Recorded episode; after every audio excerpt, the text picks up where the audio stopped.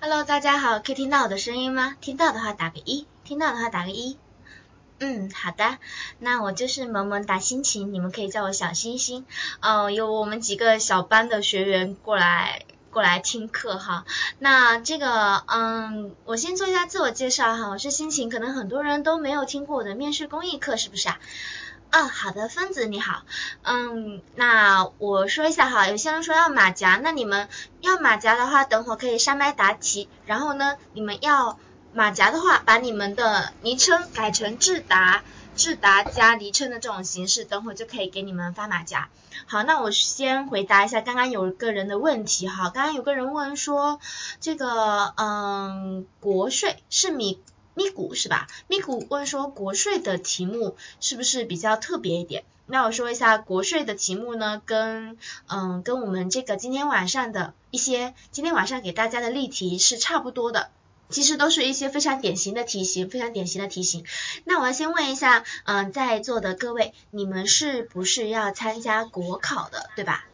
嗯，Rain 你把麦关一下哈，山东的 Rain 把麦关一下。嗯，还有上考的，应该也有国考的，对不对？嗯，一般来说都是再过十几天左右，差不多就要面试了。所以呢，最后的这段时间大家一定要坚持住。然后另外呢，现在的你们的水平应该差不多定型了吧？可以达到流畅的程度，应该是没有问题了吧？你们可以达到流畅的程度了吗？现在，现在答题可以达到流畅的程度了吗？才刚开始，开心就好。你是在逗我吗？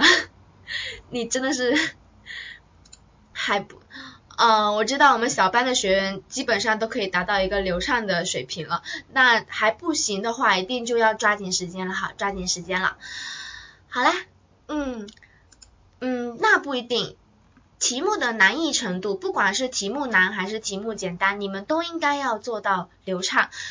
不管是你们的脑子停下来停下来没有，你们的嘴巴一定要是在动的，这样子才可以。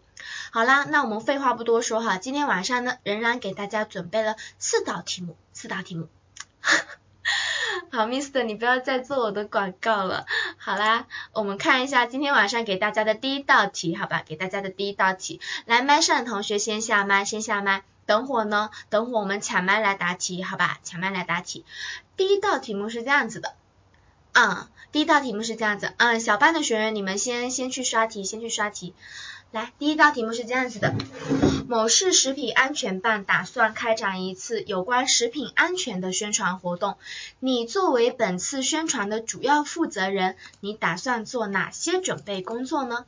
好，刚才有一位同学问说，组织题的准备工作，如果是问你准备工作的话，跟正常答一道组织题有没有什么不同？嗯，那这道题目呢，刚好就给大家一个例题，好吧？来，麦上同学请先下麦，好吧？我们按照我们的呃老规矩来，我等会喊三二一，然后你们再抢麦答题，好吗？你们这么积极，这么给我面子，来，麦上同学先下麦，先下麦，不然的话，等会不给你们答题了。我们还是要按老规矩，好吧？嗯，好啦，那我喊三二一开始的时候，你们再抢麦，好吗？三二一开始。好的，苹果，我跟你。苹果，你先试下麦，我看一下能不能听到你的声音。苹果，iPhone，你在吗？啊，你说下话，我看一下能不能听得到。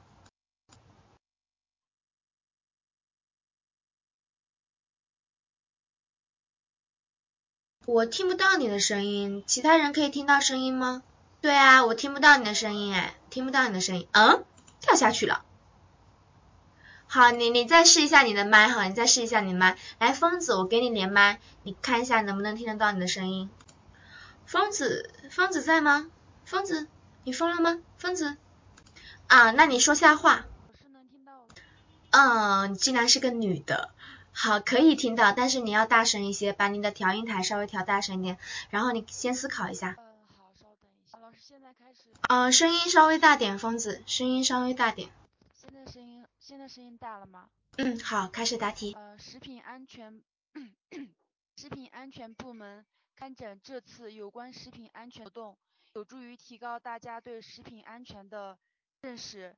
作为此次活动的负责人，我会从以下几个方面开展食品安全工作。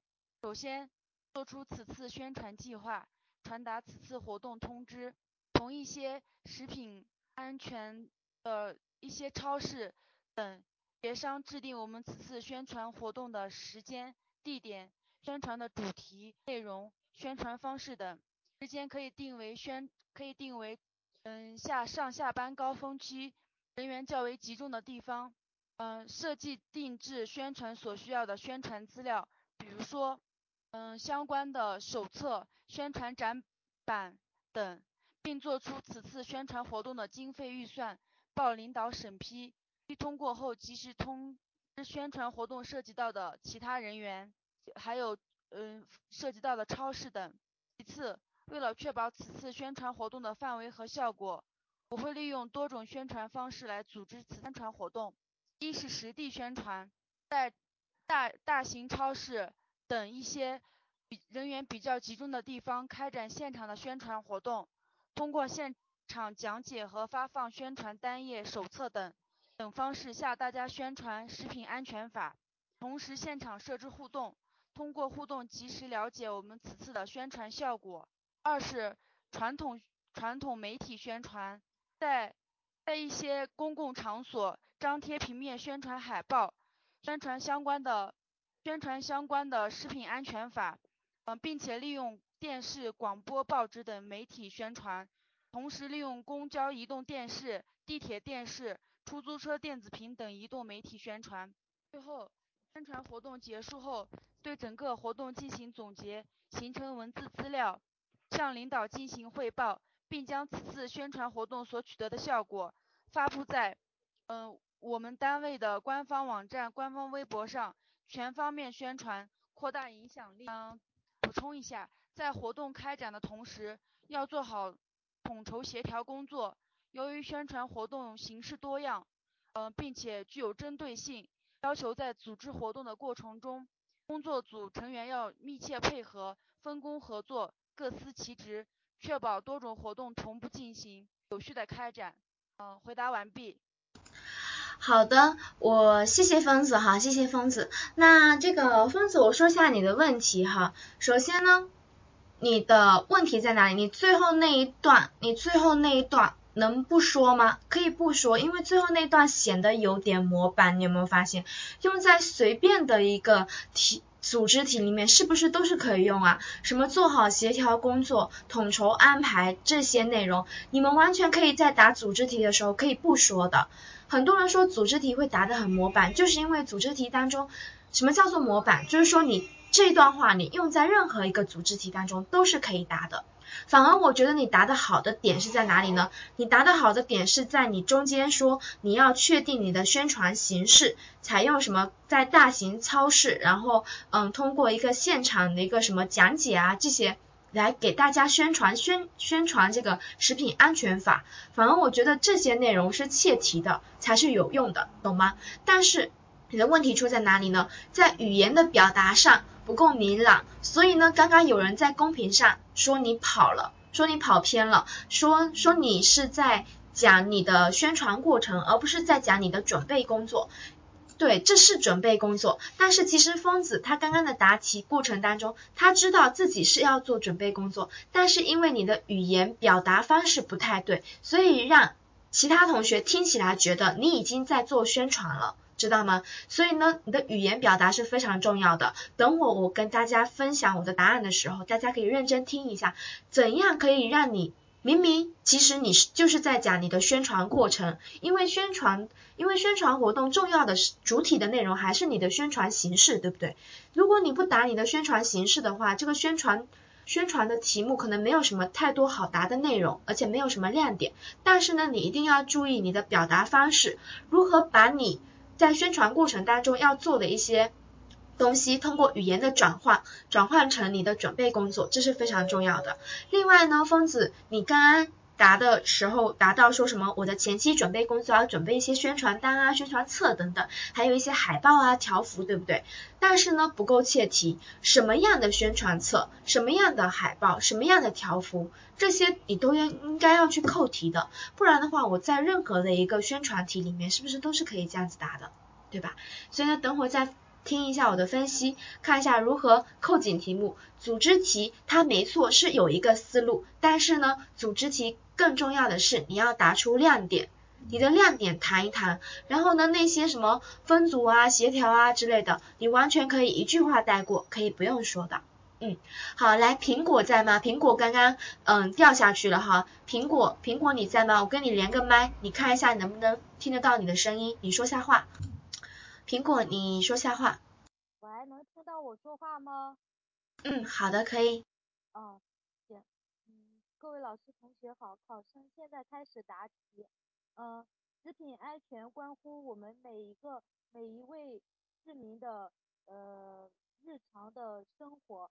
呃，有着重要的意义，对我们的健康有着重要的意义。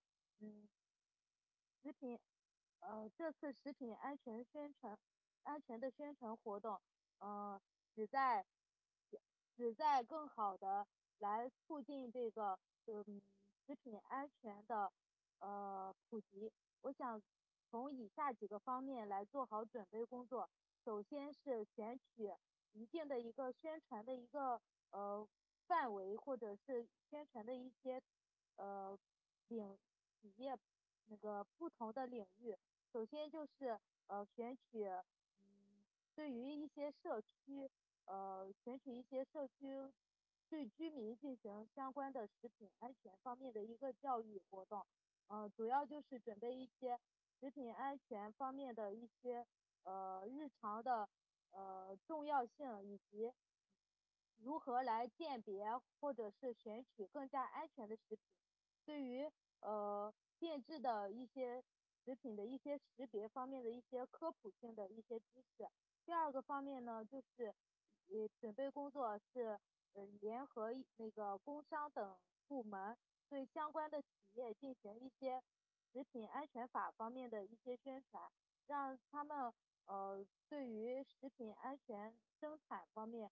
有有提高这方面的一个思想意识。第三个方面可以对呃那个一些普通的，比如说一些市民或者是呃进行那个在就在超市里进行一些宣传。呃，第三方面就是人员方面的呃准备工作，针对以上几几方面的宣传，呃。抽调相关的人员，联系呃联系相关的单位，呃对社区的话可以联合呃居委会以及社区的一些呃社区和街道的一些工作人员，对于企业的话可以联络一些企业企业相关的负责人，选取一个合适的时间和地点，呃来进行那个组织这次活动。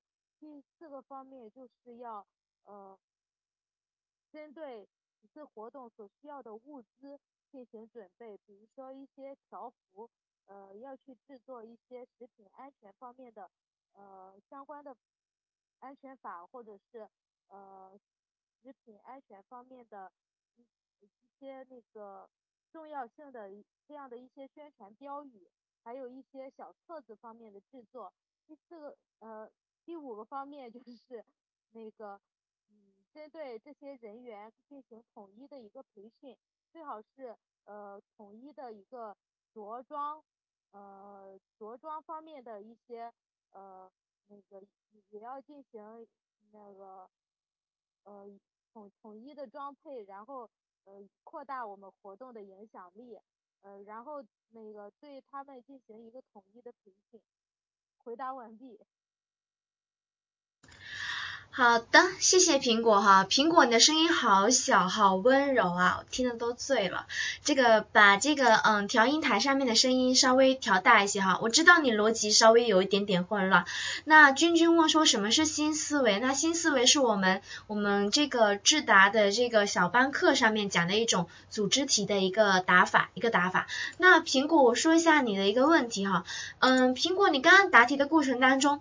首先，你的第一点跟你的第四点好像有些重复，对不对？你的第一点谈到说我要去准备一些什么材料啊，然后什么安全法呀之类，但是你第四点还在说我要去准备这些什么宣传册啊等等，这些其实都是宣传物资，是可以合为一个点的，合为一个点的。但是你的答题当中有一些比较好的点，比如说你说要去联系质检部门啊，然后呢，呃，对这个生产生产商啊，比如说宣传一些食品安全法啊之类的。这个有达到是还不错的一个细节，但是总体来说就是在逻辑上还不够，逻辑上还不够清晰，逻辑上还不够清晰。对的，其实你有一些其他的方法是可以把这道题答得更好一些，答得更好一些。那这道题呢，嗯，再来听一下一位同学答题，再来听一位同学答题。阿里山，你来答一下这道题。阿里山在吗？在吗？哎，老师你好，我在，我在那个。其实这道题我今天下午一直在思考嘛，就这一类型的题，然后今天正好碰上了，我感觉我跟自答一直很有缘分。然后我简单答一下这道题，呃，我们中国有句古话叫“民以食为天”，食品安全呢关系着我们中国每一位老百姓的生命健康安全。然后呢，做好此次食品安全的宣传活动呢，对我们呃对本市的一个食呃食品安全工作呢有个重要的意义。嗯，为了做好此次的食品安全宣传的准备工作呢，我准备从以下几点做起。第一点，确定此次宣传的时间为本周的周末，然后呢，地点为我市的人民广场，主题呢是食品安全你我他。然后呢，将这些确定完以后，会在我们我市的一个官方网站、微博、微信的平台上发布，通知广大群众。第二点呢。我会查阅我们之前做过类似宣传活动的一个文献资料，设计好一个食品安全的调查问卷。问卷的内容主要包括，呃，你对我市食品安全的一个问题，呃，以及你对我市食品安全的意见建议。然后第三点呢，我会确定，呃，本次宣传活动的形式为专，呃，第三点我会邀请，呃，本次宣传的一个人员是我市的一个。呃，卫生局、工商局、食药监的专家，然后呢，按，嗯，以及我们我市的几大媒体的几大媒体记者朋友。第四一点才是我是我要确定此次播宣传活动的形式。呃，我此次宣传的活动形式为专家解疑，加上专家的一个讲座，呃，并且呢，实行第三个是呃现场的一个有奖问答，调动广大群众的一个积极性。然后第五点呢，我会公布一个。食品安全的一个举报热线，欢迎广大的群众朋友呢对我市发现的一些食品安全问题呢监督举报，我们也会第一时间做好记录以及回复。相信做到以上几点呢，本次的食品安全宣传活动呢会达到一个圆满的完成。然后老师我补充一下，我就不太明白现在很多那种前期准备工作，他其实是把那些事中事后也打了。然后这些答案甚至是老师给的答案，我就这一个疑问嘛，希望老师能给我解答一下，谢谢老师。好的，那与其说你跟智达很有缘，不如说你跟我很有缘啊，我刚好准备了这样一道题目，对不对？嗯，不是说事中事后不答，我刚刚在给第一位同学点评的时候，我就已经说了，你们是可以换一种语言方式来表达的。换一种语言方式来表达的。那像阿里山刚刚的答题过程当中，仍然是缺少答题的细节，缺少答题的细节。好，我的声音醉了吗？你们又醉了吗？不是吧？好啦好啦好啦，那我们来，我给大家，我给大家这个。我讲了这么久，才有人说我的声音醉了。那我说一下哈，我说一下这道题目呢，其实它虽然是一个准备工作，当然我们在准答准备工作的时候，你不可能把你的事中跟事后给答出来，但是你是可以换一种语言方式来答的。先听一下我给大家分享的答案，好吧？给大家分享一下我的答案，然后呢，阿里山你来听一下我的答案当中是怎么进行表达的，怎么进行表达的。好，嗯，我的答案是这样子的。有国有家者不患寡而患不均，不患贫而患不安。食品安全问题决定着人们的身体健康，因此要做好此次的食品安全宣传工作，意义重大。我会从以下几个方面认真准备。第一，做好各方的沟通协调工作。我会提前联系好质检卫生以及工商部门，做好分工，分别对生产商、销售商以及消费者进行食品安全宣传。同时，与各社区的居委会、农贸市场、超市、便利店等做好沟通工作，请求他们的配合。第二，准备好宣传物资。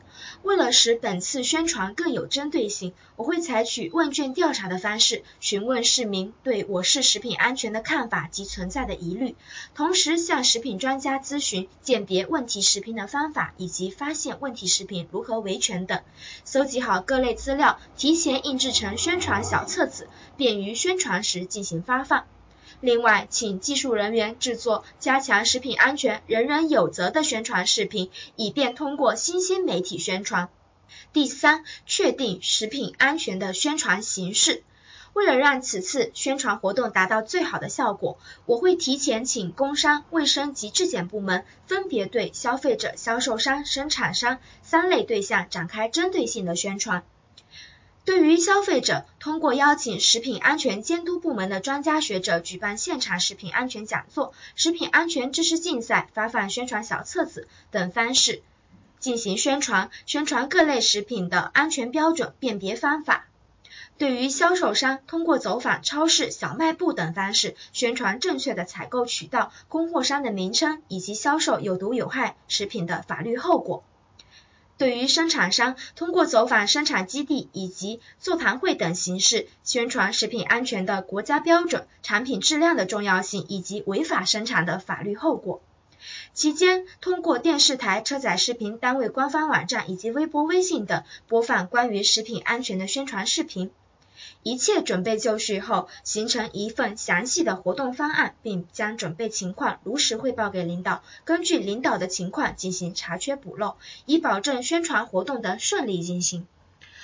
好了，这就是我的答案。对的，觉得还不错的给我送朵花。嗯，对，最后的时候呢，你就是把你所准备好的这些东西呢，写成一份详细的活动方案，然后呢汇报给领导，对不对？汇报给领导。嗯，好的，和卫生有什么关系？嗯，这个什么 QZZN 什么嗯 ZHUZH 卫生部门呢？因为我们说食品安全它是一个涉及到多个部门的一个领域，对不对？涉及到多部门的一些工作。因为食品安全它比较特殊，它有一条龙的服务，它包括生产商、包括销售商、包括消费者。呃，木子把麦关一下，木子木子把麦关一下。它包括生产商、包括销售商、包括消费者，对不对？所以呢，刚才几位同学答题的时候，大多是对这些消费者去进行食品安全的宣传。其实呢，为了让你的答题更加的丰满，你不仅仅是只对消费者进行宣传，你是不是可以对生产商、可以对销售商、对消费者三者同时进行宣传？那这时候你就可以呢，与质检部门、与工商部门还有与卫生部门同时进行一个联系。同时进行联系，对不对？因为他们三者负责的工作都是不同的，都是不同的。很多人说要分工，在答题的时候说要分工，但是你并没有说怎么去分工啊。分完，很多人答题的时候说我要提前做好分组，那分组完了呢，你每一组去做一些什么事情呢？你并没有说，对不对？所以呢，我在答题的时候呢，我就告诉大家，我可以让质检部门主要去负责什么？质检部门主要是去，嗯，比如说检查这个，嗯，销售商，对不对？然后呢，生产商主要可以让卫生部门去负责，然后消费者呢，可以让这个，嗯，什么，可以让我们的工商部门去负责，这样子就是分点来答，会更加的充实一些，更加充实一些，对不对？好，那。不要去纠结哦，康师傅，你难道是为了这道题目所以把名字改成康师傅吗？我说一下，不要去纠结这个呃每一个部门它到底是做哪一些工作，因为我们只要能够提出一些比较切题的一些部门，其实就可以让考官觉得你的答题是非常细节的。对的，相关部门那因为质监啊、卫生啊，然后工商啊这些部门都是比较相关的一些部门。好，那这道题目呢？我从头来给大家分析一下，好不好？给来给大家分析一下宣传的准备工作。宣传的准备工作，大家觉得准备工作一般来说要包含哪些东西呢？在公屏上打出来。嗯，说的太快了没有关系，我们后期有录音，后期有录音上传，好吧？那没有关系，因为我现在还会给大家分析，在分析的过程当中，我会再给大家讲一遍我的答案。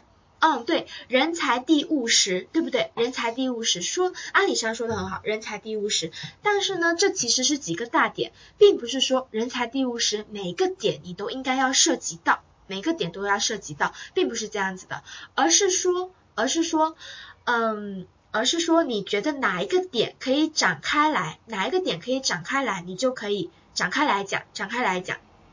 比如说刚才这个。嗯，王小萌说宣传的内容、宣传的形式，没错。那我们先说一下人才地务实，人才地务实。嗯，经费这个东西真的是一个重点吗？我说了，如果一个组织题真的你要把它答得非常完整的话，你要答很久很久。那很多时候考官只想听的是你组织题当中的亮点。你觉得这道题目它的经费是一个亮点吗？就像我答题的时候，我的内容很多，那就足够了，对不对？因为这并不是一道让你讲如何去做募捐的工作。如果是说让你去筹集一些捐款的话，那你的经费要进行一个公开，可能是你的一个亮点，对不对？很多组织题都要经费呀，那每道题都要达到经费，不是显得有点多此一举了吗？所以我说了，那些分组啊，每个组织题都要达到分组，难道你在答题的时候一定要分组吗？对吧？所以呢，只要把你们的、你们觉得有亮点可以展开的点展开来讲就可以了。那比如说人才第五十人这个点，在宣传、在食品安全宣传的工作当中，人是不是可以当成一个重点来打？比如说宣传的人涉及到哪一些内容呢？是不是涉及到宣传的对象，还有宣传的主要工作人员，对吧？我们宣传的对象可以展开来讲吧，我刚刚已经说了，可以包括生产商，包括销售商，包括嗯消费者，对吧？那宣传的工作人员呢，就是我们刚刚说的涉及到的那些相关部门，对吧？涉及到的相关部门。因此呢，我们的第一步就是说，宣传的工作人员跟宣传的对象，我们可以展开来谈。你觉得这一点可以谈，可以可以嗯可以有内容来讲的话，你就可以谈。好，那刚刚没有听清楚我第一点的人呢，再听一下我的第一点。第一，要做好各方的沟通协调工作，提前联系好质检、卫生以及工商部门的工作人员，做好分工，分别对生产商、销售商以及消费者进行食品安全宣传，同时与各社区的居委会、农贸市场、超市、便利店等做好沟通工作，请求他们的配合。对吧？我就几句话，几句话就把嗯宣传的准备工作当中的这个人给他说清楚。人是不是包括宣传的对象，还包括宣传的工作人员，对不对？这是我的第一点，我的第一点。好，那除了宣传的人以外呢，你们觉得还有什么是你们可以准备的呢？还有什么是可以你们可以展开来准备的呢？还有什么是你们可以展开来准备的呢？能忙得过来吗？不要怀疑我们政府的工作实力好吗？对物对不对？物呃宣传的物当然是一个重点。你想一想，其实就是我们宣传的内容。特伦苏说的很好，其实就是宣传的内容、宣传的材料、宣传宣传的材料跟宣传的内容。那我合起来讲就是宣传的物，对吧？宣传的物。各社区的居委会，到时候可以请各社区的居委会帮忙，这个工作人员帮忙配合一下，帮忙协调啊，这些是不是都可以啊？你们只要觉得有内容可答就可以答，好吧？如果你觉得居委会不需要的话，那你就可以不说不说。那宣传的物它也是一个重点，我们既然要去宣传，肯定要有宣传的物资，对不对？就像是刚才几位同学都答到，你在宣传的时候，你肯定要发放一些宣传单、宣传册等等。对不对？或者说通过现在的一些新兴媒体，是不是需要这个宣传的一些视频啊之类的东西？好，那讲到这里呢，你就应该要切题，你要将什么东西写入你的宣传单、宣传册当中，对吧？这是你答题的一个重点，就是说你要把你的宣传内容答出来，宣传内容答出来。好，大家再听一下我的第二点，我的第二点是什么呢？确定宣传物资。我的第二点是准备好宣传物资。为了使本次的宣传更加有针对性，我会采取问卷调查的方式，询问市民对我市食品安全的看法以及存在的顾虑，同时向食品专家咨询鉴别问题食品的方法，以及发现问题食品如何维权等，搜集好各类资料，提前印制成宣传小册子，便于在宣传时进行发放。有没有发现我这句话，我是不是告诉考官我的宣传物资是怎么去准备，而且包括哪一些非常实际性的内容？包括什么内容啊？如何鉴别问题食品的方法，以及发现问题食品如何维权？那你同时可以说什么呢？比如说当前我们国家的一些食品安全法，搜集好这方面的资料呢，然后印制成宣传小册子、宣传单等等。另外呢，请技术人员制作加强食品安全、人人有责的宣传视频，以便通过新兴媒体宣传。什么叫做组织题？你要答的细呀，答的细节，答的不模板，这就叫做不模板啊，对吧？啊，我也不知道为什么你每次只有一朵花，那你可以多送几朵玫瑰花，或者送一个么么哒也可以呀。那呃，这就是我们的第二点，第二点，准备好宣传物资。好，人。跟物我已经说了，那刚刚有人说人才地物实啊，人才地物实，那并不是说地物实你们一定都要说出来，因为你们觉得财这个东西，其实任何的一个组织题它都需要财，所以对于这道题它不是一个特色，你就可以不说，对不对？那呃地呢？地点这个东西对于这道题它似乎也不是一个什么亮点哈，呃，人才地物时时间嘛，时间也不是什么特别特别大的亮点，不是说什么周末啊之类的，这些都一句话概括。黑手老师也很萌吗？不应该呀，黑手老师是个男的，他装纯吧？啊，我还是不黑他了。嗯，那我说宣传题哈，宣传题我们答了人，答了物以外呢？宣传题其实最重要的就是考察你的，你是采用哪种宣传方式进行宣传？也就是说，嗯，比如像刚刚有个同学答到说什么，我在宣传的过程当中，我要在超市进行一个现场的讲解啊，然后进行一个什么现场的干嘛干嘛，来达到一个宣传的方式。所以呢，这没错。如果说这道题目题目变成这个样子，题目变成说你要如何宣传，OK，那你的答题你应该要有。一大部分的主体内容是告诉考官我是如何去进行宣传，比如说我在现场我要采用一种什么样的方式进行宣传，对什么美食达人现场教学啊等等。但是这是一道前期准备工作，如果你那样子答的话，会让考官觉得你已经在进行宣传的过程了，你已经是在宣传的活动中了，对不对？所以呢，我们要换一种方式，换一种方式，怎么换方式啊？也就是说，第三，第三。你要告诉考官，第三，我要提前确定好食品安全的宣传形式。这句话非常重要。这句话是告诉考官，我是提前确定好食品安全的宣传形式，我只是提前做好计划而已，我并没有在进行实施，对不对？我就像是写好一份策划书，对不对？写好一份策划书，呃，我等会在宣传的过程当中，我要怎样怎样分工去合作，分工去进行一个宣传，而并不是说已经在宣传了。对吧？这样子可以理解吗？也就是说，我们的语言，我们的语言一定要注意，注意转换，注意转换。哦，没错，联系宣传人，联系宣传人。那第三，那听一下我的第三点，第三点，第三，确定食品安全的宣传形式。那食品安全的宣传形式，刚才几位同学答的时候，大部分是对于消费者进行宣传。那我前面之所以我把宣传的人。比如说联系好质检、卫生、工商部门，而且还有联系好农贸市场、超市、便利店这些，我是有目的的。因为我在确定宣传形式的时候，我是要分别对生产商、对销售商、对消费者进行一个有针对性的宣传，而不仅仅是只通过消只对消费者进行宣传。所以呢，这样子答题，你的答题会更加的有细节一些。那你们觉得对于消费者应该要宣传什么内容呢？或者采取什么样的宣传形式呢？你们在公屏上打出来。你们觉得对于消费者应该要宣传什么内容呢？呃，宣传册还有吗？宣传什么内容呢？你们要把宣传的内容讲出来，这才是有细节、有亮点的。对，维权，没错，发视频如何维权，食品如何购买，如何鉴别，对不对？嗯，说的很好。所以呢，第三，确定食品安全的宣传形式。为了让此次的宣传活动达到最好的效果，我会请卫生、工商以及质检部门分别对消费者、销售商、生产商三类对象展开针对性的宣传。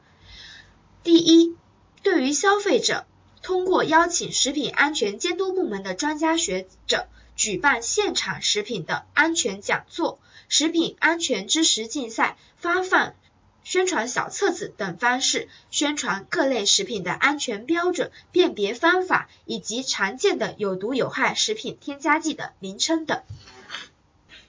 齐小小，一看你就刚来的，我刚刚已经讲了很久了，我说了。这虽然是一道准备工作，但是呢，对于一道宣传题，你如何去进行宣传，你的宣传形式仍然是你答题的一个重点。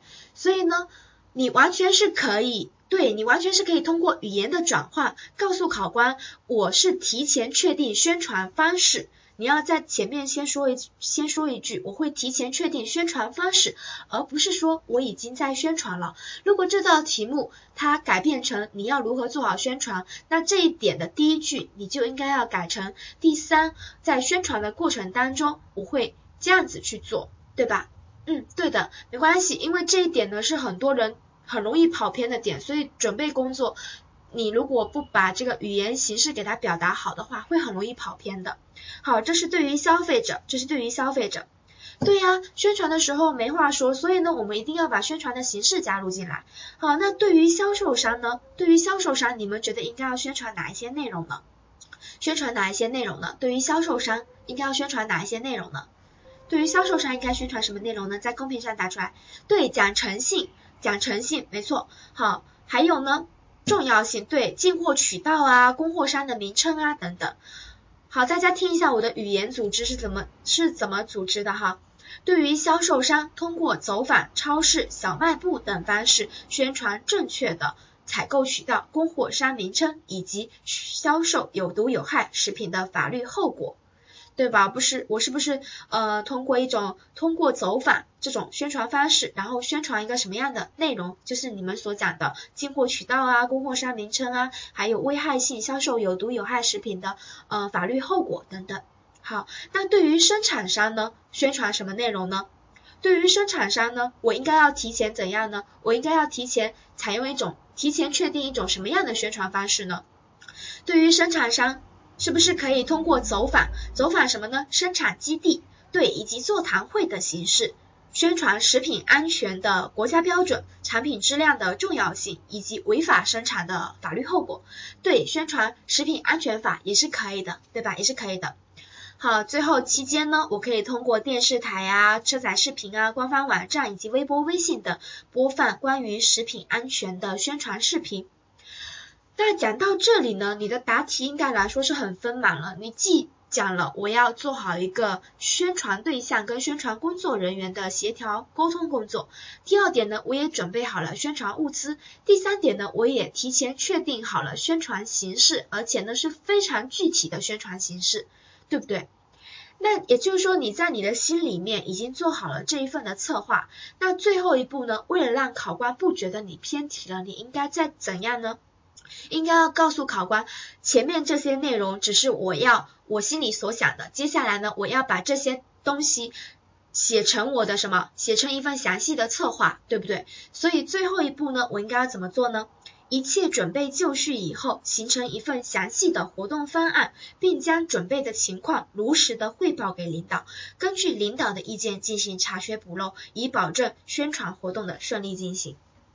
可以理解吗？所以呢，准备工作啊，不要偏题。那不偏题的很好的一个方法就是你们最后再给他加这么一句话，嗯，拉一下哈，把考官拉回来。宣传的对象嘛，宣传的对象不是说了吗？宣传对象，消费者、生产商、零售商啊，这些都是我们的宣传对象，都是我们的宣传对象。好，这道题目呢，这道题目就是我们宣传的准备工作。那组织题哈，你们很多人马上就要参加考试了，对不对？那在在这里呢，要告诉大家，组织题千万千万一定一定要有细节哈，你们不要觉得好像很多内容都可以答，你们只需要把你们觉得有亮点的地方答出来就可以了，不要天天答那些什么我要做好沟通协调，但是又没有说我做好沟通协调，具体怎么去沟通协调，对不对？具体怎么去沟通协调？比如说我要做好分组，我这道题目我是不是有做好分组？因为我把它分成质检、卫生、工商部门，但是我分组是有目的的，我分组是为了让他们分别对消费者、销售商、生产商进行一个宣传，对吧？如果没有目的性的话，你们还不如不分组了呢。啊，三月一号就面试了是吗？没有关系啊，今天是二十六号啊，那辛勤老师陪你度过最后几天也是不错的呀。好啦，那这是我们的第一道题，这道题有什么问题吗？没有问题的话给我打个一。呃，三月八号、三月十二号左右的应该大部分是出入境啊，还有这个国税啊之类，那你们还是有最后的一段冲刺的时间哈，还是有最后一段冲刺的时间。对，上考也快了，上考也快了。好啦。那行，那我们看一下今天晚上的第二道题目好不好？第二道题目呢，给大家准备的是一道时政热点类的综合分析题。你们应该很怕综合分析题吧？应该还是比较怕综合分析题吧？那我说一下哈，特别是国考的哈，国考的，特别是国考的。上考的，不管国考上考，综合分析题都是必考的。那特别是像什么海关啊、国税啊这些出入境啊这些，都特别喜欢考时政热点类的综合分析题，而且很经常、很经常都是考前两个礼拜的时政热点，考前礼拜两个礼拜的时政热点。所以呢，经常我们不夸张的说哈，智达。他，你们如果听过公益课的话，就会发现每个老师每节课上都会给大家准备一个热点，对不对啊？这个热点呢，都是我们精心挑选的，然后呢，不夸张的说，会经常在考试当中出现，因为呢，它就是最近的一些时政热点题。对，会啊，会这么近啊，确实会这么近啊。啊，所以呢，看一下今天晚上我给大家准备的一个热点，好吧？这个热点应该并不陌生，看过春晚吗，各位？各位有没有看春晚啊？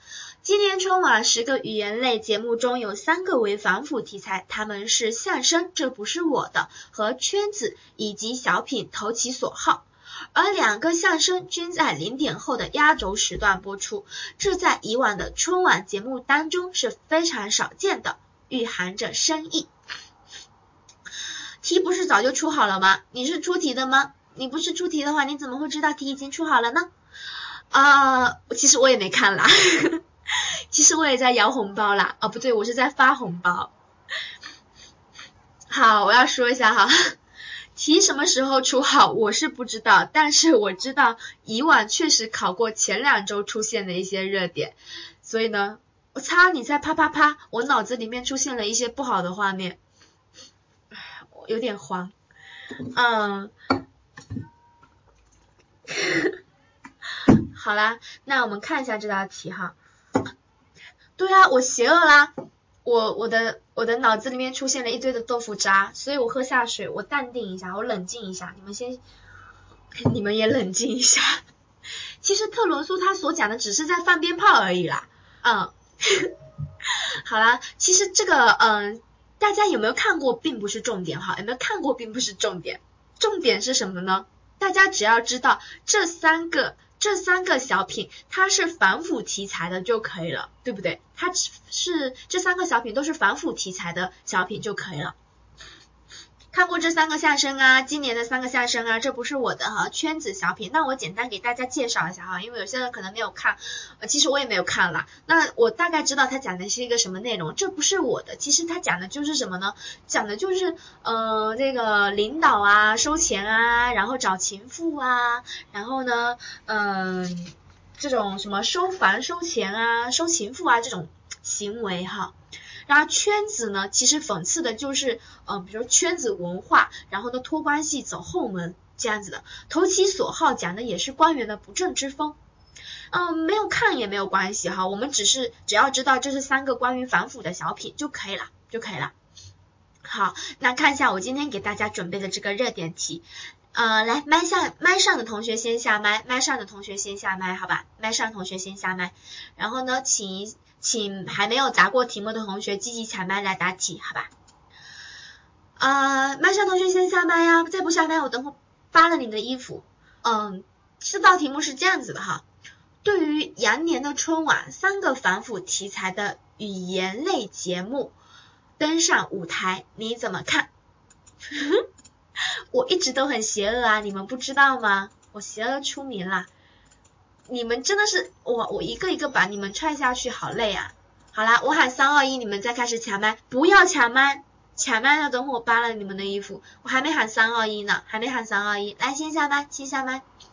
嗯，想抢的哈，先把衣服改成，呃，先把昵称改成智达加这个昵称的形式。嗯，还抢啊，还抢，而且你还没有，还没有那个什么的。来，先下麦，先下麦，我喊三二一，好吧，我喊三二一。三二一，开始。好的，来，李玲，你来答一下这道题，思考一下。你先说下话，我看一下能不能听得到。可以听见吗？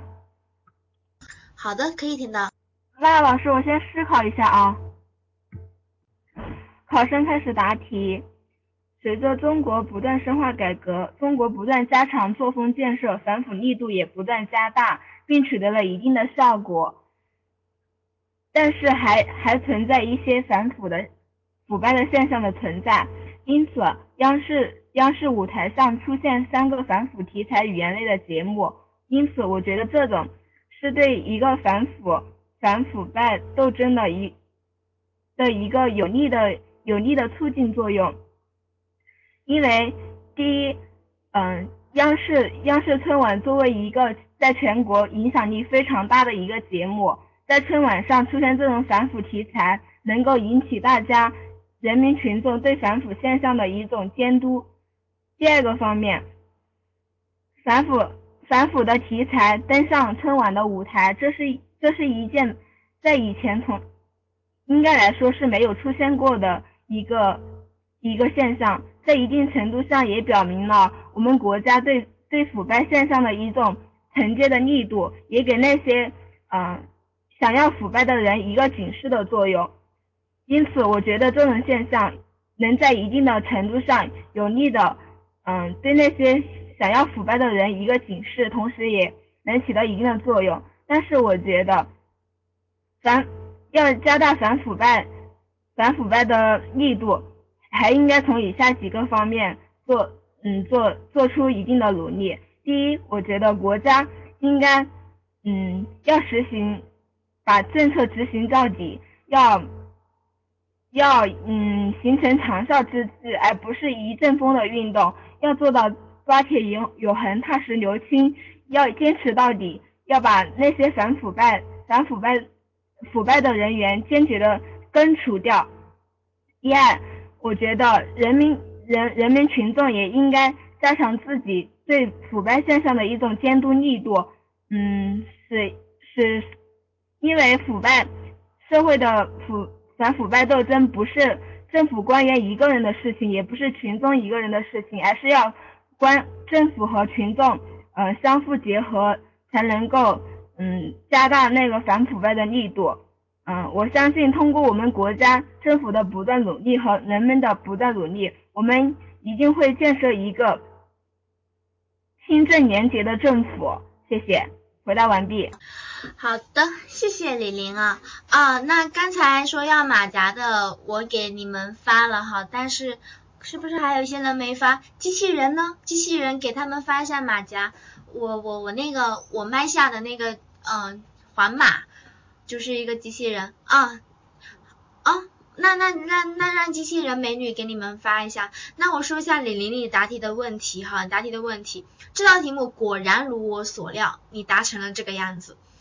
啊，什么样子呢？就是太大了，全部大部分的都在讲如何去反腐，如何去反腐。要注意，这个你是针对春晚上三个语言类节目、三个反腐题材登上舞台，你主要是去分析，对你主要是去分析这种这个语言类节目它登上舞台，它的。你是怎么去看待这个现象的？另外呢，你的对策答的有点大，答的有点大，对你一听就会感觉，如果你这样子答，我放在任何一个反腐的题目当中都是可以答的，都是可以答的。嗯，就是主要的问题就是在这里，就是说太大了，你的点太大了。那还有其他的问题呢？我们再来不影响到下一个牛奶的思路哈。听一下下牛奶的思路呢，我再来给你们做一个全面的点评。来，牛奶，你来答一下这道题。我也可以听见吗？可以。哦，好，那我开始答题。我发现我的思路也想歪了。嗯，对于羊年春晚三个反腐题材语言类的节目登上了舞台，嗯，引起了人们的热议。无疑，这也是我们生活中的一个，嗯，出现了一种不良的现象。随着反腐力度的加强，嗯，反腐，嗯，反腐的，嗯，腐败的现象，嗯，也也腐败的现象在表面上，嗯，也出现了淡化，但是，嗯，仍然有部分官员，嗯，会仍然有部分官员不能够端正自己的心态，嗯嗯，在这个腐败的道路上，嗯，不能够不能够不能够。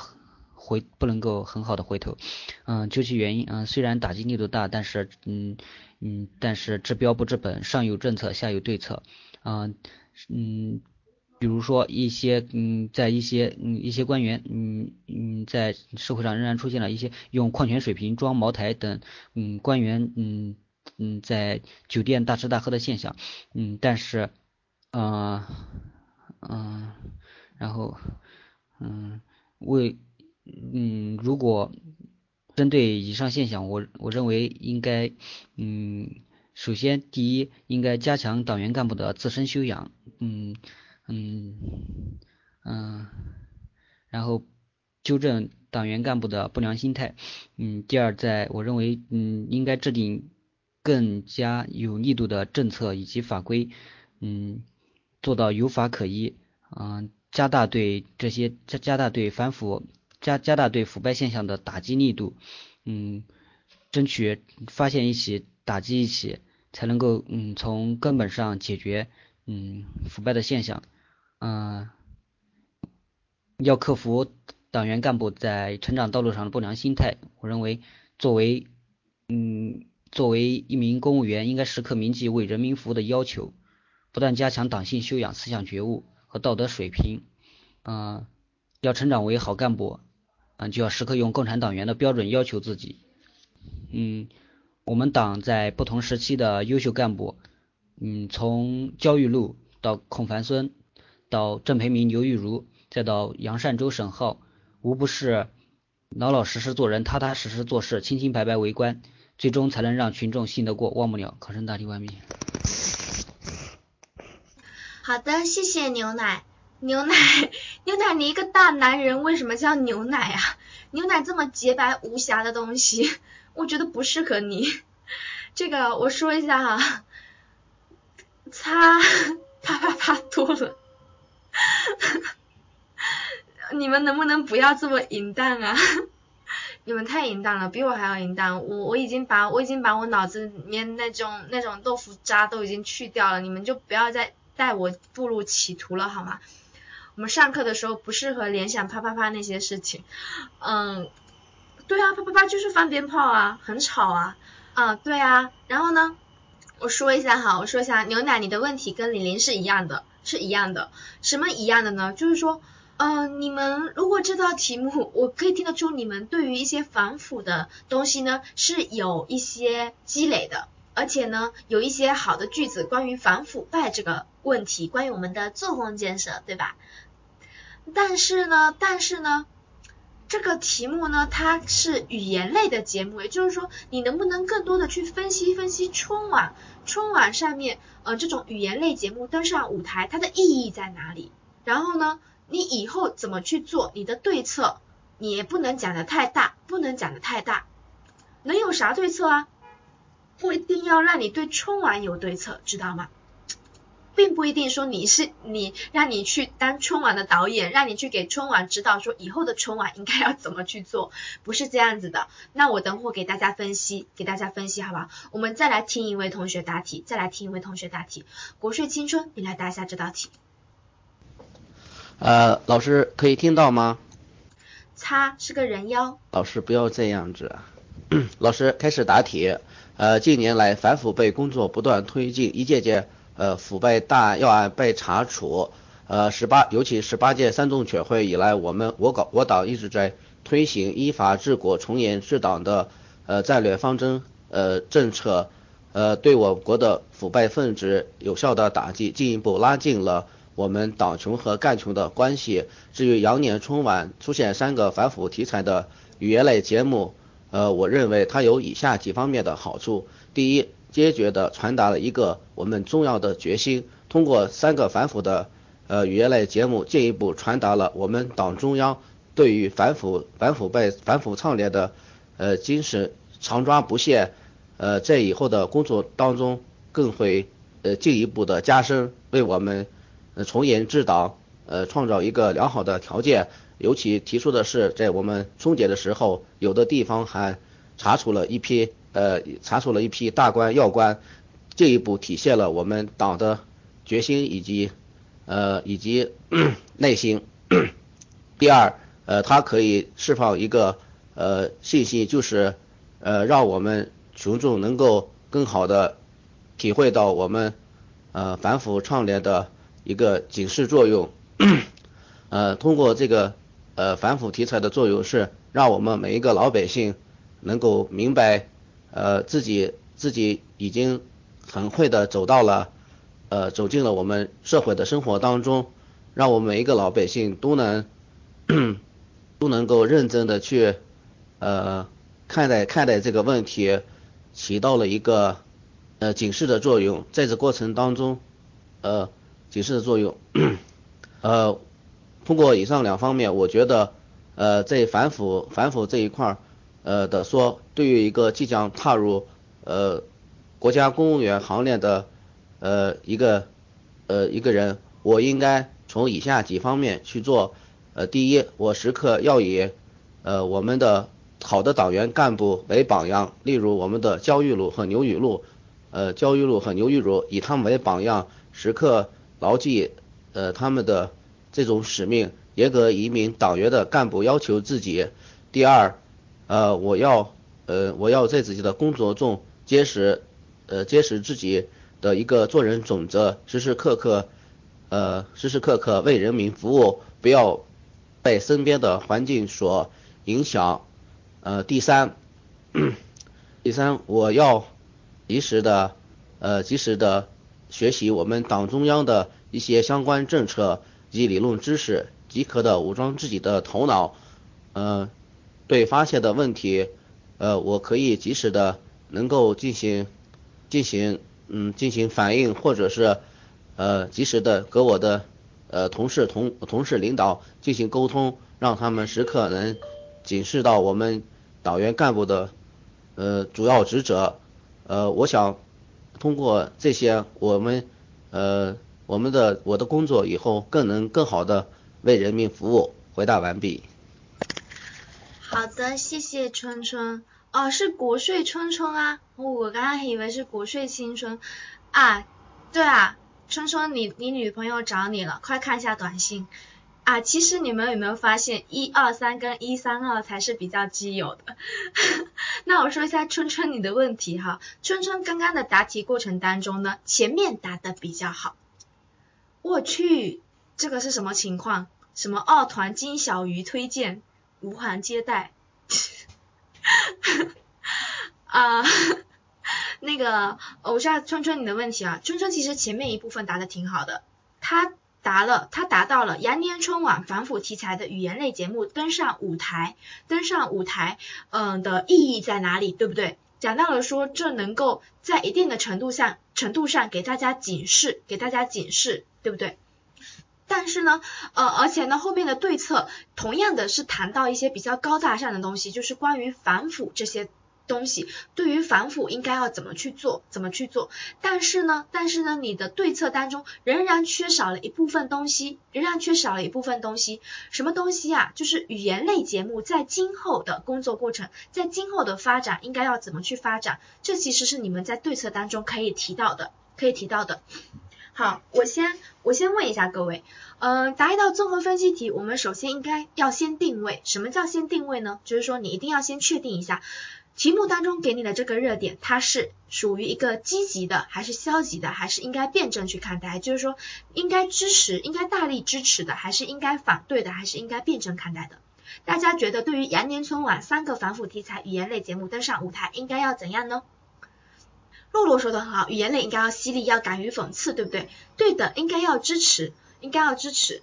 嗯，哦，这个书怎么进去图形推理？那个机器人你搬下它，把它送进送送走，把它送走，然后送进那个图形推理去。嗯，积极的，对不对？积极的。那既然是积极的，既然是应该支持的，那我们肯定就要去谈一谈为什么应该要支持，为什么应该要支持，对不对？也就是谈谈它的意义。对的，没错。然后呢，然后呢，我们还要去谈以后要怎么办，以后要怎么办，对吧？以后要怎么办？好，大家不妨听一下我的答案，我听一下我听一下我给大家分享的答案，然后我们一起来来分析一下，特别是李林青春还有这个呃李林春春还有刚刚第一位同学答题的，你们听一听我的答案当中跟你们有没有什么不一样的地方，有没有更加切题一些？嗯。好了，沉稳为什么要沉稳呢？我答文化介入政治反对可以不？嗯，校情最好还是不要反对哈，最好还是不要反对，因为羊年春晚它既然一个节目它可以上春晚，它肯定是通过层层的审批，通过层层的审批，对不对？所以呢，嗯，它肯定是已经已经都通过政府的一个审批了，所以它必然是一个比较好的。那如果他不好的话，他还上得了春晚吗？对吧？如果他还上得了春晚吗？好啦，嗯，那行，大家听一下我给大家分享的答案。春晚已经成为了中华民族的文化盛宴，全球华人的文化年夜饭。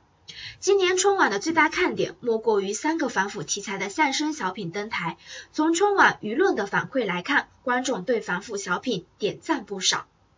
我认为，一方面是由于反腐题材上春晚，体现了艺术批评的回归。过去的春晚舞台大多歌功颂德，相声小品捆绑太多，约束太严，谨小慎微，不敢讽刺。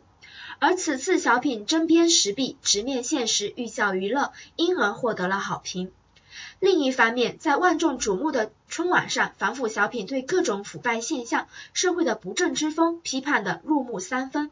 反腐呃不仅传递了反腐的正能量，营造了不能腐、不敢腐的大环境，也给各种腐败分子敲响了警钟。诚然，我们无需让一台春晚承载太多反腐败的功能，但是艺术源于生活，就要对生活有所回馈。既然如此，全国性的反腐败正在如火如荼的进行，各种方式都在积极参与，那么艺术创作中的反腐不仅不应缺席，还应该要多措并举。第一，习总书记强调，文艺工作者必须自觉地与人民同呼吸、共命运、心连心。因此，文艺工作者应该要通过电视剧、电影等多种文化形式，把众所周知的反腐经典案例搬上舞台，有针对性地演绎腐败问题，传递公众声音。应当要认识到，如果只歌德不争边，艺术创作就会走入低谷。第二，广大群众应当要在反腐小品带来欢乐的同时，自觉地接受生动的反腐教育。比如从春晚的三则小品当中，要树立正确的社会关系，守住自己的底线，不热衷于圈子文化，光明正大的做人做事。同时，知屋漏者在雨下，知正失者在草野。在这个大众麦克风的时代，广大群众可以借助自媒体发表见解，揭露丑恶。第。嗯，第三，此次的反腐题材能够一路绿灯的进入春晚的小品，让反腐文化成为一种导向。那么各级的政府在大力推进廉政文化建设的同时，也应该要鼓励文艺工作者不再对反腐题材噤若寒蝉，同时可以通过反腐倡廉内容的文艺巡演，充分调动广大群众参与的积极性。从八项规定到反私风建设，从治理舌尖上的浪费到规范公务接待行为，我们看到了中央反腐的决心和魄力。相信未来将会有更多类似春晚反腐相声的文艺作品，成为政治清明、干部清正、社会清廉的推动剂。好了，这就是我的答案。觉得还不错的话，给我送朵花呀。嗯，甘道夫，你是不是第二次听我的面试课啦？应该是第二次听我面试课了吧？对啊，感觉很对，没有问题啊，我就是读的呀，但是我是写出来然后读给大家的呀，因为准备一道面试，嗯，准备一个面试课的话，希望给大家献上最完美的一个答案，对不对？但是呢，但是呢，我确实是先写后读的，而且是我自己写的，但是也要告诉大家，在考场上你完全是可以答出这种水平，因为当时我答题的时候呢，就是答的这么流畅的，这么流畅。政治清明，干部清正，社会清廉，社会清廉。嗯，这个我们不要在不要在公屏上宣扬一些黄色的东西哈，特别是这个什么什么家园在这边说什么东西啊，虽然说你黄也不能太黄啊，对不对？容易容易这个让我们的课程误入歧途的，这绝对不是我的错误啊。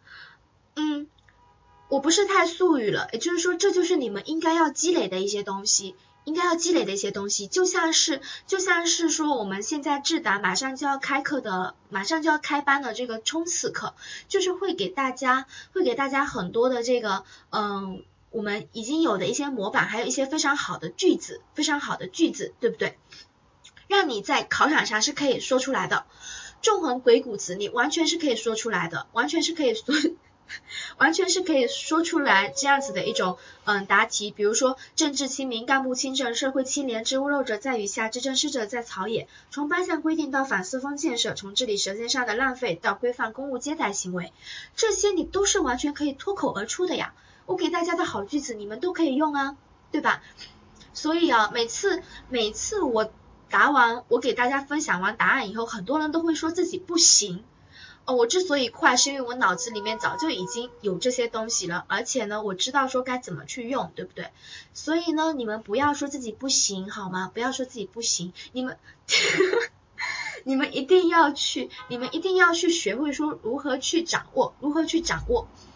好，不用着急哈，不用着急，不用着急，我给大家，我给大家解释，给大家分享一下。嗯，听完答案，更重要的是学会如何去用，对不对？包括我今天，我每天晚上，哦，最后这段鞋子也是我自己积累的，然后给大家的。我觉得最后这一段也是非常高大上的，哈，非常高大上的。那我们的我们的小班学员当中，老师都会给你们很多的这个呃一些好的句子，告诉你们怎么去用。对的，艺术源于生活，不是生活源于源于艺术，哈。好啦。嗯，不要去想那些好句子，我们先来分析，好吧？先来分析，然后呢，你们在分析的过程当中可以去边记录一些好的句子，好的句子。好，首先呢，我们刚刚已经告诉大家了，已经告诉大家了，这道题目综合分析题，你们一综合分析题的思路是什么？综合分析题其实非常像一篇小的申论，你有没有发现？是什么？为什么？怎么办？什么是是什么呢？就是说。对于这个热点，你觉得它是应该支持的，还是应该要反对的，还是应该辩证来看待的？所以第一步呢，第一步我就已经说了，春晚已经成为了中华民族的文化盛宴，全球华人的文化年夜饭。对的，它其实就是一篇小申论。今年春晚的最大看点莫过于三个反腐题材相声的登台。这两句话，这两句话为什么比申论难得多？就是因为它。思考的时间短，对不对？思考的时间短。好，那所以我现在告诉你们怎么去思考啊。你的思路应该是：第一是什么？是什么？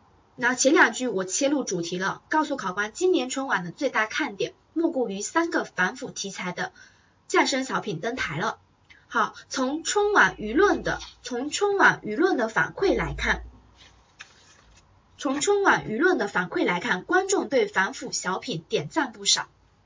这句话是不是就是非常嗯清楚的告诉考官，观众们对反腐小品的点赞不少，通过其他人的评论来影射自己的观点，对不对？影射什么观点啊？就是换一种方式来表达，嗯，我觉得这三个反腐题材上春晚是非常好的，对不对？是值得点赞的，对吧？因此哈，你们我说综合分析题为什么难答呢？因为你应该要在你的答题过程当中有一些比较高大上的句子，或者是一些比较连贯，你的过渡句应该是非常巧妙的，这样子不会让考官觉得非常模板，好像一块一块一块的。就像是我这句话，从春晚舆论的反馈来看，观众对反腐小品的点赞不少，听起来会不会觉得比那一句，我觉得这种现象，这种呃这种形式是应该支持的，听起来逼格会稍微。高一点，有没有？包括说你们以后如果遇到一个嗯题目，遇到一个题目是应该支持的话，你也可以说，我觉得这种行为是应该要点赞的，嗯，对不对？对呀，听起来逼格确实会比较高一点啊。所以呢，前面三句话我就告诉考官，我觉得这个现象是，我觉得这个反腐题材上春晚的形式是非常好的，非常好的，是点赞的，对吧？那接下来是什么？为什么？为什么应该要谈什么内容呢？为什么你们觉得就是说，为什么它是值得点赞的？为什么它是好的，对吧？那刚才几位同学答题的时候，大多数都谈到说，值得点赞是因为它会起到一定的警示作用，对不对？对反腐提嗯起到一定的作用。还有吗？还有吗？你们觉得还有吗？就说你的意义应该要从哪几个方面来分析？我们说，对啊，反腐小品没空看春晚。那不一定啊，可能他们以后会有这种反腐的心态呀，对吧？我们先用这种小品先给大家敲一个警钟，而且呢，嗯，反腐的反腐这个已经腐败的人他可能没有空看，但是呢，我们的观众是可以受到一定的熏陶，而且呢，我们可以营造这种不敢腐不能腐的大环境。对的，预防为主，预防为主。另外呢，大家光顾着讲反腐小品它所带来的意义，你们所讲的大多数是反腐小品它所蕴含的深意，对不对？但是呢，从反腐从小品本身而言，从小品本身的性质而言，就像是小小夏所说的，小品本身应该是要具有这种。针砭时弊，然后小品本身应该大多数要采取一种讽刺的方式，对不对？一种诙谐幽默的方式，更能深入人心。对的，为什么以前的春以前的春晚它不能够获得很多人的好评？就是说以前的春晚这种语言类节目，它似乎嗯好评都不会非常多。我们说一个一台春晚它精不精彩，语言类节目好不好是非常重要的，对不对？所以呢。三个反腐题材的语言类节目上春晚，对于小品本身而言，对于我们的艺术创作而言，是不是就是一种进步？对不对？是不是就是一种进步？啊，那是你觉得哈？但是呢，我们的这个语言类节目，而且是反腐题材的这种节目登上舞台，已经是我们二十几年来第一次出现的。所以呢，对于小品本身而言呢，我们在谈意义的时候，可以两方面来谈。一方面谈的是。文文艺作品就是从小品本身而言，从小品本身而言，它有什么意义？有什么意义？对不对？啊，大家千大家千万不要以自己的心态去去看这道题目哈，一定不要以自己的心态去看这道题目。按我说，整个春晚就没有意义，所以我都在抢红包啊，所以我都没有看啊。但是呢，我们阳光阳光好吗？阳光点可以吗？嗯，从小品本身而言呢，它是有意义的，对不对？怎么有意义呢？所以我用了两方面。我认为一方面是由于反腐题材上春晚，体现了艺术批评的回归。艺术批评的回归，这是很重要的，很重要的，对吧？过去的春晚舞台有大多都是歌功颂德、相声小品。相声小品很多都不贴近生活，对呀，艺术要源于生活。相声小品捆绑太多，约束太严，对不对？而且很多相声小品它谨小慎微，不敢讽刺。而此次的一个反腐的小品呢，直面现实，而且呢寓教于乐，是不是这样子？让大家在娱乐的过程当中，能够学习到一些，呃，能够学到不能腐败，能够学习到我们要正确的树立自己的人生观跟价值观。因而呢，获得了好评，这是第一个方面。好，另一方面呢，在万众瞩目的春晚上，反腐小品对各种腐败现象、社会不正之风以及贪官心态的批判入木三分，不仅传递了反腐的正能量，营造了不敢腐、不能腐的大环境，也给各种腐败分子敲响了警钟。呃，不能腐、不敢腐、不想腐。这三个词也是很经常用到的，大家可以积累起来，也是可能我们的一个比较比较高大上的会议当中讲过的，讲过的。好，好，那这是我们的两方面，对不对？这个方面就是从反腐小品的寓意来谈的，寓意来谈的。所以呢，你大家看一下，我是不是分析了为什么我觉得语言类的小品上舞台是应该要点赞的？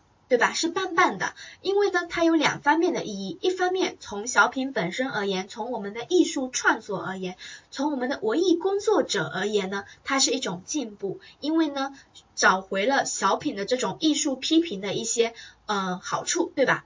对呀，这是文艺创作者的一个时代，能够跟进时代，能够贴近生活，这是一种进步。对的，对的，没错。那另一方面呢，就是从反腐小品本身的深意来谈，就是它是可以营造不能腐、不敢腐的这种环境，而且呢，给各种腐败分子敲响了警钟，对吧？好啦，那我们差不多分析到这里。嗯，可不可以说我们党和政府宣传部门敢于正视自身的问题，欢迎社会提出批评，创造宽松的舆论环境？嗯，这个点怎么说呢？因为离这个春晚这个有点远了，离春晚有点远了。之所以我刚刚说前面三位同学答的不够好，就是因为放的这个角度有点大了，角度有点大了。我们最好还是能够切题来谈，特别是你分你答对策的时候，你可以稍微的宏观一些，但是你在分析的时候，一定要就题目来分析，就题目来分析。因为党跟政府的宣传部门敢于正视自身的问题，这个好像说出来有点不大好哈，说出来好像就是在告诉考官，我这个反腐题材就是之所以这样呈现出来，就是因为我们现在存在很多的这样子的一种问题，对的，很。没错，他会容易达成反腐，所以呢，很多同学在答对策的时候，全部去谈我要如何反腐了。其实呢，呃，我们一定要注意，在答对策的时候，要稍微的缩小一下范围，缩小一下范围。怎么缩小范围呢？怎么想呢？你们的思路上不要偏哈，思路上不要偏。比如说，我们答完是什么、为什么以后，我们是不是应该要去谈怎么办？谈怎么办？不要急，我现在就要开始讲对策了，讲对策了。我们应该要谈怎么办，对不对？好，怎么办呢？你们觉得怎么办应该要谈一些什么内容呢？刚才答题的同学怎么办？全部都去谈我要如何去反腐，对吧？那我觉得你们在答综合分析题的时候，你们谈到怎么办的时候，你们一定要切记，要先找出，要先找出一个东西，就是说，我们应该要先明确反腐小品上春晚它的目的是什么呢？也就是说，它的它的出发点是什么呢？它的出发点是什么呢？你们觉得反腐小品上春晚，它的出发点是什么呢？出发点是什么？它的目的是什么？它的意义是最主要的是什么呢？警示，对，针砭时弊，没错，就是说目的就是要怎样呢？针砭时弊，对吧？然后呢，在一定的程度上起到一点宣传的效果。但是呢，我们说的再具体一些，再切题一些，对，木木说的很好，突出文艺作品的作用。其实我们说的再切题一些，春晚上的小品，它是一种艺术的表现，对不对？艺术的表现形式，所以更准确的说，它的出发点应该是通过艺术来推动我们的反腐，通过艺术来给反腐增加一些贡献，对不对？我们说艺术源于生活，所以呢，应该要回馈于生活，因为当前我们的反腐工作正在如火如荼的进行，那么我们的文艺作品。小品作为一种文艺作品，它登上了舞台，其实呢，它在一定的程度上是能够呃推动我们的反腐，所以呢，它的目的意义就在这里，对不对？因此呢，我们的对策是应该要为我们的题目的出发点而服务的。那我们的出发点就是通过小品这种艺术呢来推动反腐，所以呢，呃，我们在答对策的时候，你就不能去大谈如何反腐。不免会有些跑偏，对不对？你应该去谈的是这个，嗯，跟文艺相关、跟艺术相关的一些涉及到的一些主体，应该要怎么去，怎么去，嗯，为这个我们国家推动反腐，就是贡献一些力量，为我们国家就是反对这种腐败现象，贡献自己的一一个力量，是不是这样子的？但是呢，大家一定要注意，在答对策的时候，我们说，嗯，在分析转对策的时候，你的过渡段是非常重要的。我们要认识到哈，春晚上面的反腐小品，它能在一定程度上对反腐起到作用，这个没有问题。但是呢，春晚它毕竟是娱乐，更多的是让大家，嗯，让我们的观众呢能够，就是重点它还是娱乐功能，我们不能把这种反腐。过多的承载在春晚的身上，对不对？也就是说，我们的春晚它不能够成为一个什么宣传工具，对吧？我们春晚它并不是来宣传反腐的，它只是说，嗯，让这种文艺的作品呢，能够为我们的反腐提供一些好的帮助，对吧？所以呢，分子这句话讲得很好，我们的主要。我们的对策就应该是将文艺跟反腐活动结合起来说，结合起来说。所以呢，我刚刚说几位同学答题的时候点过大，就是这个，就是这个道理啊。你们全去谈反腐，但是忘了文艺，忘了我们今天晚上的主题是春晚的小品。所以呢，过渡段很重要，大家再听一下我的过渡段。诚然，我们无需让一台春晚承载。太多反腐败的功能，但是艺术源于生活，就要对生活有所反馈。既然如此，全国性的反腐败正在如火如荼的进行，各种方式都在积极的参与。艺术创作中的反腐不但不应缺席，还应该要多措并举。发现了吗？我最后一句话是不是就是告诉考官，艺术创作中的反腐不仅不应缺席，还应该要多措并举？对吧？这句话就是告诉考官，我接下来要谈的，就是如何让艺术创作的反腐不缺席，是不是这样子的？所以啊，你们在谈对策的时候，千万不能过大，过大的话就容易偏题。那好啦，讲到这里，我差不多嗯分析，这样子一分析，你们就知道说对策应该怎么去答。好，那这时候呢，什么不缺席？艺术创作中的反腐不仅不应缺席。而且还应该要多措并举，还同样是一句逼格比较高的话哈，你们同样是可以用在以后这个分析转对策的过程当中。这句话听起来比那句什么，我觉得应该从以下几个方面来做，听起来逼格又要高一点了，有没有？是逼格比较高一点。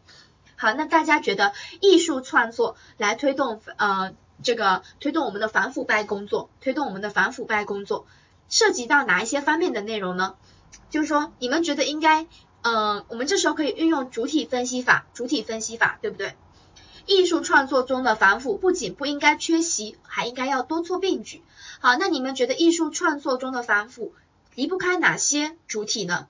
就是我们在答对策的时候，离不开哪些主体呢？离不开哪些主体呢？艺术创作必然第一离不开文艺工作者啊，对吧？对呀，文艺工作者，文化部门，对不对？所以刚才几位同学答题都没有答到这个点。好，第一。习总书记强调，文艺工作者必须自觉地跟人民同呼吸、共命运、心连心。因此呢，文艺工作者他不仅要在思想上认识到自己的这个艺术创作不能够只有歌功颂德，对不对？而且呢，要在行动上创作出更多的一些呃文艺作品，不仅仅是只有小品，对吧？你怎么知道习总没说啊？习总确实说了呀，你问习小小，他说了没有？习总确实说了一句话，只是你不知道而已。所以这时候你要把它积累下来，好吗？习总书记说了很多话呀，对，在全国的文艺座谈会上说过这样子一句话。他说的话是什么？文艺工作者要想有所成就，就必须要自觉的跟人民同呼吸、共命运、心连心。好，因此呢，文艺工作者应当要通过电视剧、电影等形。等多种文化形式，把众所周知的反腐经典案例搬上舞台，有针对性的演绎腐败问题，传递公众的声音。应当要认识到，如果只歌德不争边，只逗乐无深度，艺术创作就难以走出谷底。擦，可惜我没有林志玲那么美。呃，文艺工作者哈，我这里讲了是不是？文艺工作者要从思想上认识到。艺术创作不能够只有歌功颂德，那在行动上怎么做呢？在行动上应该要通过多种文艺形式，比如说小品啊、电视剧啊、电影等等，把这个 把众所周知的一些反腐经典案例搬上舞台，对不对？有针对性的演绎腐败问题，腐败问题 啊！你们真是醉了。哦，好了，不要再提林志玲了哈，不要再提林志玲，林志玲太美了，你们想到她没有办法听我上课了。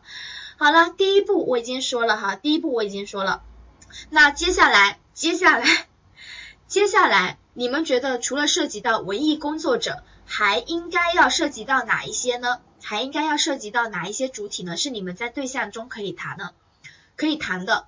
文艺工作者，想想哈，艺术是为了呈现给观众看的，对不对？所以呢，我们要让艺术能够起到一定的反腐的功能。对于观众而言，是不是就应该要学会从作品当中感悟出一些东西？对的，受众群体是非常重要的。所以第二步呢，你们觉得广大的人民群众应该要怎么做呢？广大的人民群众应该要怎么做呢？对，广电总局你们也可以说。所以第二呢，广大群众应当要在反腐的小品中，应该应广大的群众应当要在反腐小品带来欢乐的同时，自觉的接受。对，浅浅说的很好，要自觉的接受生动的反腐教育，对不对？好，我这里再举个例子，比如说从春晚的三则小品当中，嗯，树立正确的社会关系，守住自己的底线。对吧？不热衷于圈子文化，光明正大的做人做事情，不能只有笑笑就完了，对不对？笑一笑，我们还应该要寓教于乐啊，不然我们这个呃艺术创作还有什么作用呢？因此呢，广大群众除了做好，除了做好这个受教育的一个呃自觉受教育的一个嗯工作以外呢，我们。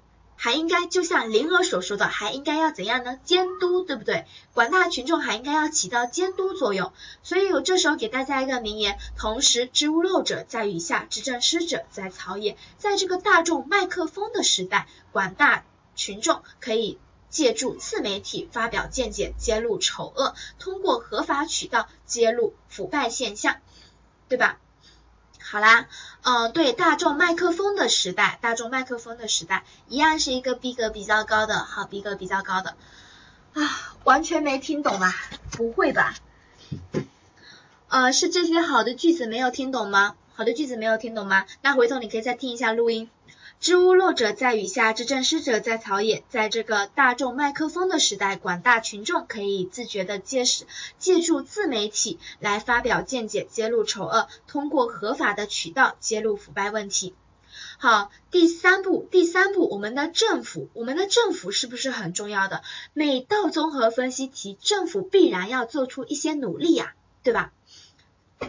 所以呢，你们想想反腐题材，它能够上春晚，能够一路绿灯的上春晚，它肯定是就像是刚刚有人说到，肯定是政府的一些相关部门是同意的，对不对？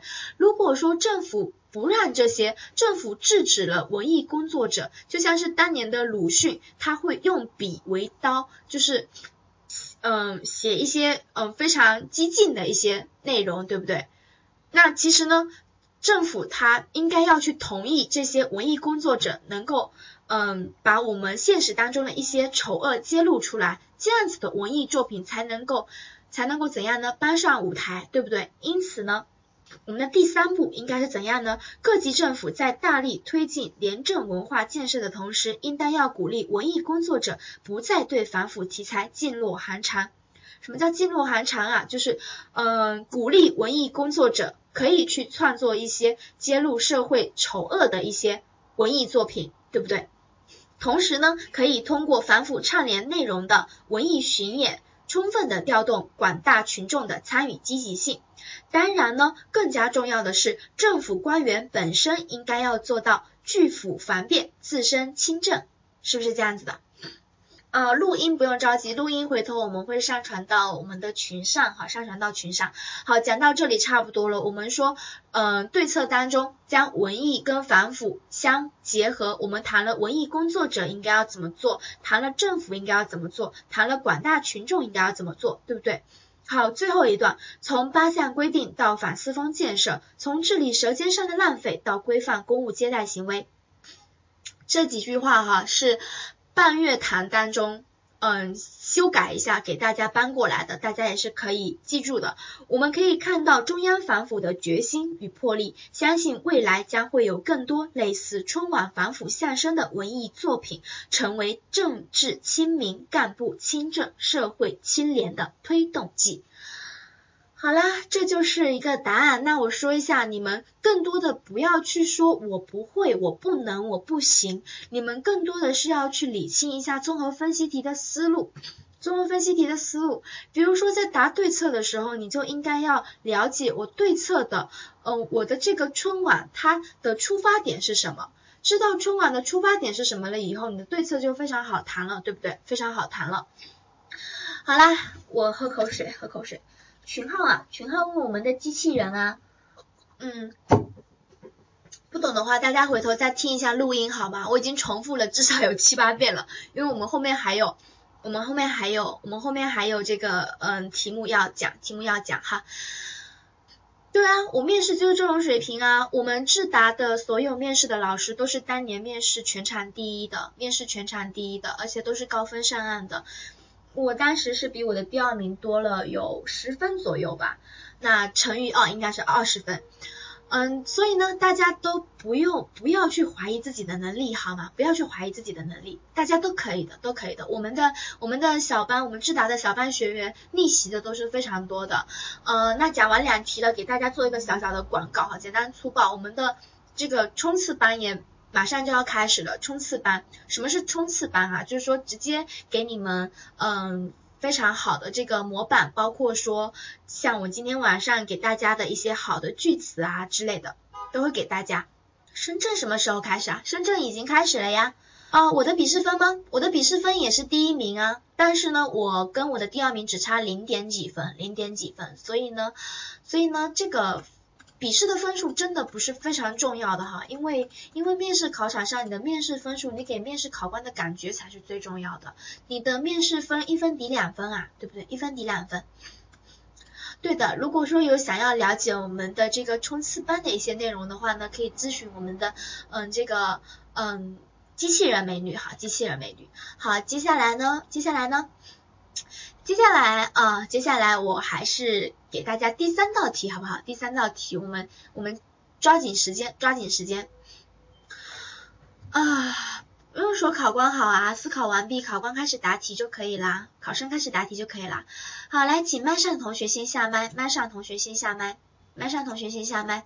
我们看一下今天晚上给大家的第二、第三道题目，第三道题目，麦上同学先下麦，先下麦，先下麦，不然的话扒了你们的衣服啊！一定要我大声吗？真是的。好啦，这个不下去我没办法了哈。呃，来，嗯，三二一，开始抢麦。好的，好的。来，什么？嗯，JDGKWW，跟你连麦，你来回答一下这道题。先说下声音，我看一下能不能听得到。喂，老师能听到吗？又是一个人妖啊。好的。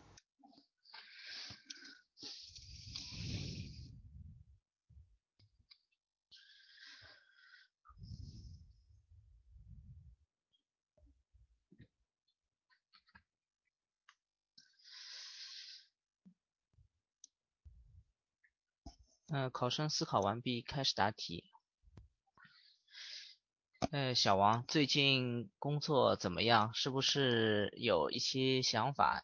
呃，最近了解到你对领导和同事提出的建议比较多。我觉得就是能够向领导和同事提出建议，这个本身是一件非常好的事情，说明你对我们单位的日常的。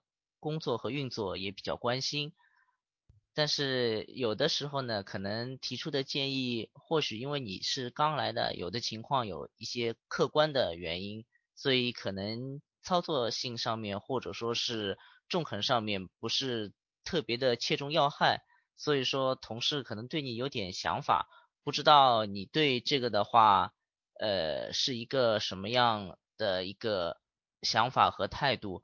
那么我希望呢，你呢也不要把太刻意的在意，就是领导和同事的这些想法。第一呢，还是我们还是一起把工作踏踏实实的做好。然后，对于工作当中一些我们可以改进的，我们自己可以做好的事情呢，我们也可以去尽量的去做好它。如果有些问题确实是没有办法去。一时三刻没有办法去能够做好的事情，我们可以先放一下。这样的话，我们也可以给同事看到我们新来的员工之间的一个态度上面是挺端正的，姿态也是挺低的。否则的话呢，我想会给他们造成一种我们工作态度或者姿态上面的一种误解。你说这样可以吗？老师答题完毕，谢谢。好的，之所以说他是人妖，是因为他穿着女生的马甲，你看他那个腰多细呀。呃，我说一下 K W W，你的问题在哪里啊？你的问题是，嗯，这个我跟你都是刚刚进入单位的工作人员啊，你凭什么就跟我提意见呢？而且你跟我提意见的时候，我觉得我不能接受啊，你这样子讲，我不，我不，我不能接受你的意见呐、而且呢，不够委婉，不够委婉。对，现场模拟虽然说很多人没有答过，但是在国考或者在上考当中，特别是国考哈，现在越来越多的题目它会倾向于倾向于人际模拟题，呃，就会倾向于这个情景模拟题，情景模拟题。所以呢，情景模拟题它其实是人际关系题的一种转换。那我没有办法告诉你们说它是考还是不考，因为它每一天的题型都是不一样的，对不对？所以呢，它可能今天，比如说我两天，今天跟明天都是国税的考试，我今天考人际题，我明天可能我就考情景模拟题，对不对？因此呢，任何一种题型你们都应该去掌握。情景模拟题其实是非常好答的，它不需要你一定说像综合分析题一样，你要非常坚定、非常有力。情景模拟题。只需要你的语气是非常有现场感、非常有代入感的就可以了。那 KWW 刚刚的问题是哪里呢？太直白了，我跟你关系真的很好吗？你这样子直白的跟我提意见，然后呢，而且好像有一种在教育我的口吻，其实听起来你的小王可能并不是那么容易接受，对不对？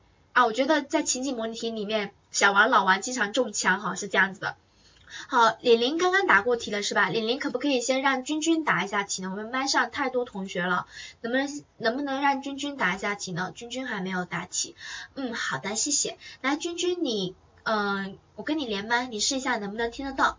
君君思密达，君君你你也是男的吗？来，你说下声音，我看一下能不能听得到。君君在吗？在吗？分手为何把锅拐走？这个实在是太搞笑的名字了。嗯，你你把那个按住 F 二，按住 F 二。嗯，好，啊，忘了按 F 二了。好，那我现在开始答题。哎，小王啊，你也你下班了？哎，好像我们俩同路嘛，我们俩一起走吧。对了，小王，我们俩我每次见到你都很亲切。你看我们俩呃同时一起进的这个单位，哎，你你适应的怎么样啊？你还就是我们的业务你都熟练了吗？和同事相处的怎么样啊？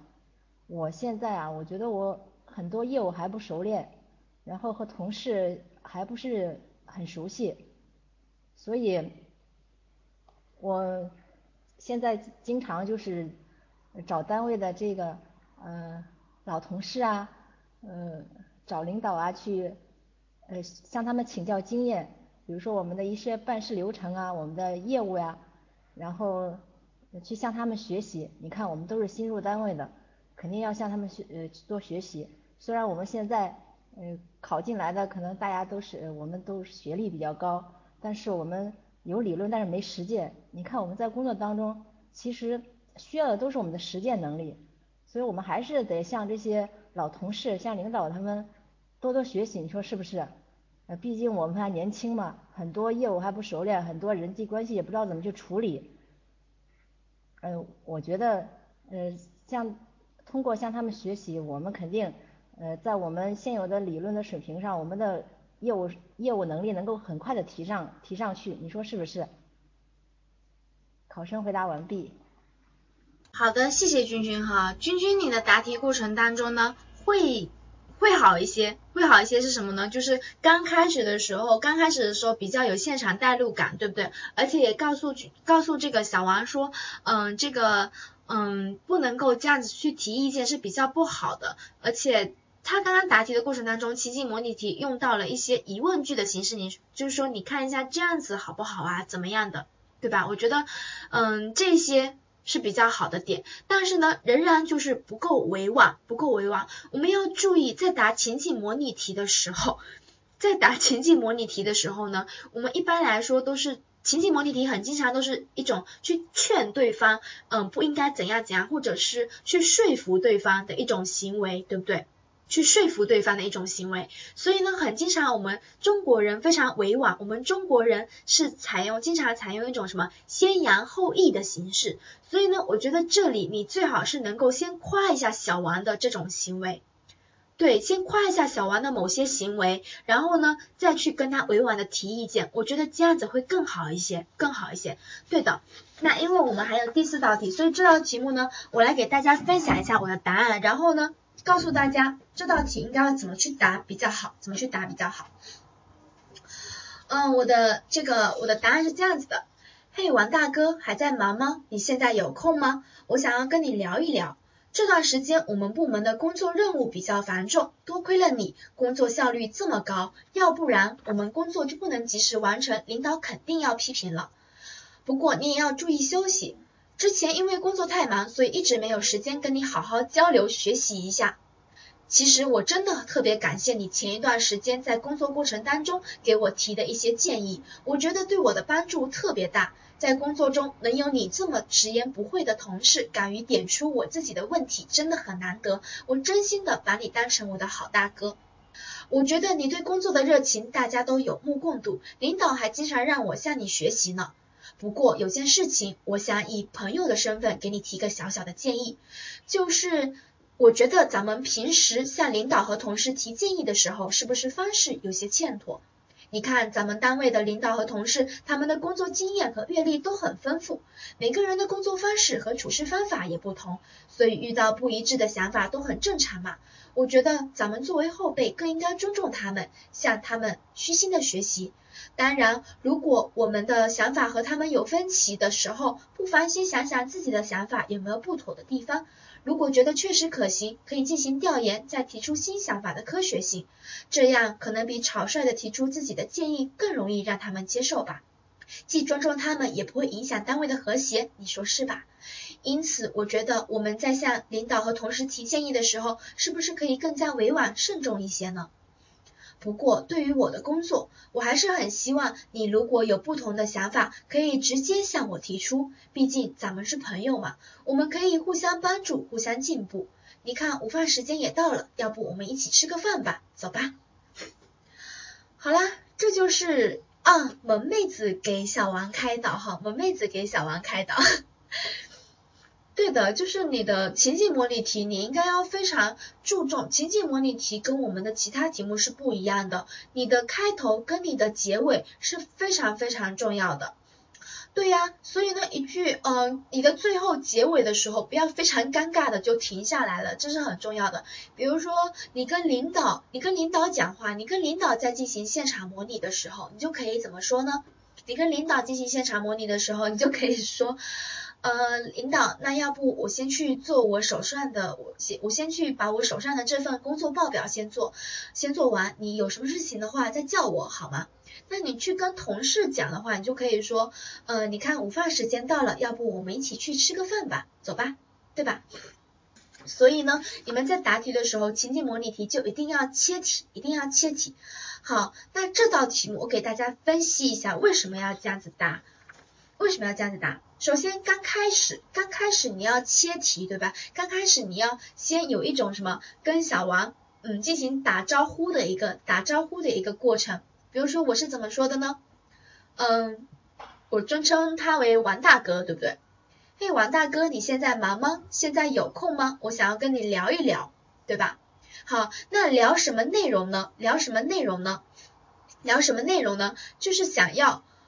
啊，你们你们在公屏上，你们在公屏上讨论什么东西啊？你们不要，你你们不要歪楼好吗？不要歪楼，这样子我思想容易被你们带走的。好，第一步呢，我们要跟他聊，对不对？我们要聊什么内容呢？就是想要建议他不要那么草率的去跟领导、跟同事提建议，因为这样子。领导同事会认为他的态度有问题，这个人太婆婆妈妈，这个人怎么老喜欢提一些建议呀之类，而且提一些建议还是非常没用的，可能很多人会这样子认为，对不对？因此呢，我们要向他提建议，就是说告诉他不要那么草率的去跟领导同事提建议。那这时候呢，这时候呢？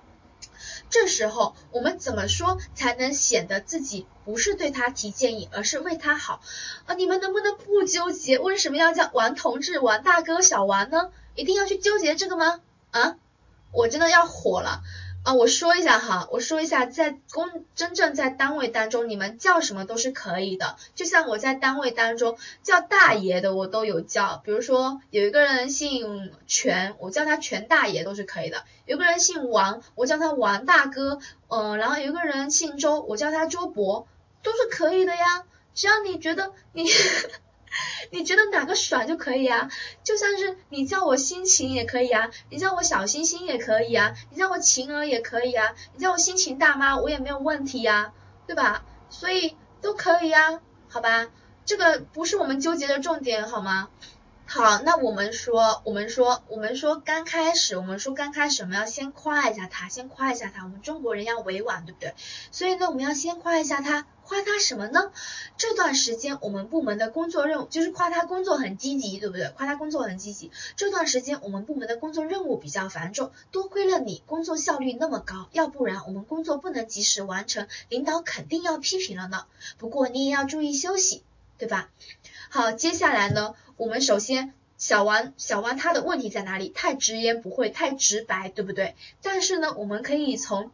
呃，我们可以用一些语言影射出他这种直言不讳的性格，但是告诉小王，我本人是不会计较的，因为因为我是非常大度的人，而且呢，我跟你很好，咱俩谁跟谁呀？你既然跟我好，忠言逆耳利于行，对不对？良药苦口利于病啊，所以呢，我是非常感谢你可以跟我提出一些嗯我的建议，对不对？所以呢，在这一点上，我要怎么说呢？其实我真的很感谢你前一段时间在工作当中给我提的一些建议，我觉得对我的帮助真的特别大。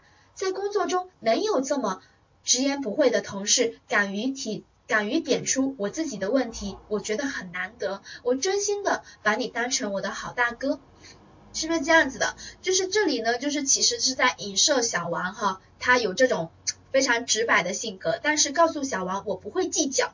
不过呢，这并不代表领导和其他同事不计较，对不对？我不计较啊，我大度啊，是吧？所以接下来呢，我是要告诉他，我们要开始谈谈今天我们解决的问题了哈，就是要告诉小王以后尽量不要那么草率的提出意见。虽然我很感谢他能够对我提出意见，但是呢，领导跟同事他们可能会觉得你非常的草率，是不是这样子的？所以接下来呢，我要怎么说呢？同样的，其实你们可以阳光思维一下，阳光思维一下。小王他喜欢提意见，可能是因为小王他非常的积极，非常的热情，对不对？所以呢，我这里怎么说呢？我觉得你对工作中的热情，大家是有目共睹的。领导还经常让我向你多学习呢。不过有件事情，我想以朋友的身份提个小小的建议，就是我觉得咱们平时向领导和同事提建议的时候，是不是方式有些欠妥？对吧？你可以这样子说，你看我说了，嗯，我觉得咱们，对吧？我用的是咱们，而不是用你，用这种人称的形式，人称用第一人称跟第二人称也是非常，也是非常这个用的巧妙的话也是非常好的。我用咱们就显得我跟你是一个一伙的，对吧？我跟你是一伙的，你们又在歪楼了，你们又在歪楼了，你们不要歪楼好吗？考场上是有是有那个。呃，计时器的计时器的考场上是不能够带任何电子产品进去的，你们太坏了。好，接下来我们是不是要告诉考官？呃，就是我应该要告诉小王，告诉小王，我们这个方式是欠妥的。但是呢，你要告诉小王为什么是欠妥的，而且呢，而且呢，应该要怎么去改善，应该要怎么去改善，对不对？所以呢，我要怎么去告诉小王这种？喜欢跟领导、跟同事提建议的方式是不对的呢？为什么是不对的呢？你们觉得为什么是不对的呢？在公屏上答出来。你们觉得这种这种方法为什么不太好呢？非常草率，对不对？因为单位的领导跟同事他们的工作经验都非常丰富，我们只是刚刚进入单位的工作人员，对吧？所以呢，对中国人讲究含蓄。而且呢，就算你有意见跟建议，你也不能直接提出。对新人应该要多学习，少说话。而且，尽就算是你有意见，你也应该要形成一份详细的方案。你要形成一个，你这个想法是有科学性的，人家才会听，才会接受，对吧？因此呢，这里我要怎么说呢？你看咱们单位的领导和同事，他们的工作经验和阅历都很丰富，每个人的工作方式和处事方法也不同，所以遇到不一致的想法都很正常。我们作为后辈，更应该要尊重他们，向他们虚心学习。当然，如果我们的想法与他们有分歧，不妨先想想自己的想法有没有不妥之处。如果觉得确实可行的话，我们可以进行调研，再提出新想法的科学性。这样子可能比草率提出自己的建议更容易让他们接受，你说对吧？对吧？所以呢，你在这里呢，你就是要告诉小王，我们不能够这样子草率就去提，而且呢，告诉小王应该要怎么去做，怎么去做，对吧？就是我们可以先把你的想法进行调研啊之类的。然后呢，再把你想法的科学性告诉领导，这样子会更好一些。好，说到这里呢，说到这里呢，为了避免他觉得我是我是在挑刺哈，为了避免他嗯这个怀疑我的初衷，为了避免他对我产生一些不良的印象，我仍然要告诉小王，嗯，他是可以直接向我提意见的。那我说的只是说，我们在跟领导和同事提意见的时候呢，应该要换一种方式，对吧？所以最后一步，我再加一句，不过对于我的工作，我还是非常非常希望你如果有不同的想法，可以直接向我提出，毕竟咱们是朋友嘛，对吧？反正我们是朋友啊，你直言不讳一些，我不会介意的。那我们可以互相帮助，共同进步。你看午饭时间到了，要不我们一起去吃个饭吧？走吧。好，那这样子就差不多了，这样就差不多了。这样子的一个情景模拟题呢，首先你的切题应该是要非常的自然的，你的结束也应该要非常非常的自然。完了以后呢，完了以后呢，你中间你应该要跟小王怎样呢？先抑先扬后抑，先夸他，然后再提出他的问题，而且呢，而且呢，应该要说明一下。我是我对他是没有意见，我对他绝对是没有意见的。但是呢，我只是在劝他如何去更好的尊重和尊重领导和同事，对不对？好啦，这是我的第三道题目，第三道题目，这道题目没有问题吧？没有问题的话，给我送朵花。如果送完花的话，你们给我送一个么么哒就可以啦。好啦，我这道题我真的是讲的太辛苦了，知道为什么太辛苦吗？因为你们一直在歪楼，一直在歪楼。呃，我觉得你们很容易自嗨啊，我都没有带你们歪楼，你还这么歪楼，真是的。对啊，你们太坏了，我要把你们的锅带走。嗯，好啦，今天晚上的最后一道题，来，请麦上的同学先下麦，请麦上的同学先下麦。哦，我没有时间做太多的广告了哈，所以呢，如果对我们的这个马上就要开班的智达小班、智达的冲刺班，我们会给大家，嗯，就是。一些答题的思路啊、模板啊之类的，有疑问的话呢，都可以咨询我们的机器机器人美女哈，我在这里就不介绍太多。我们是线上的，因为嗯冲刺班的话大概是十天左右的时间，就可以让大家有一个很好的提升，特别是对于这个什么呃三月八号啊、三月十二号啊这些要面试的同学呢，我觉得还是非常有必要的，非常有必要的。为什么你是游客啊？因为你前面没有加上智达呀。好啦。嗯，是吗？那你不报班的话呢，我就跟你撕逼啦！匆匆那年，我在小班等你的。好啦，那废话不多说哈，我们还是应该要来看一下我们今天晚上的最后一道题目。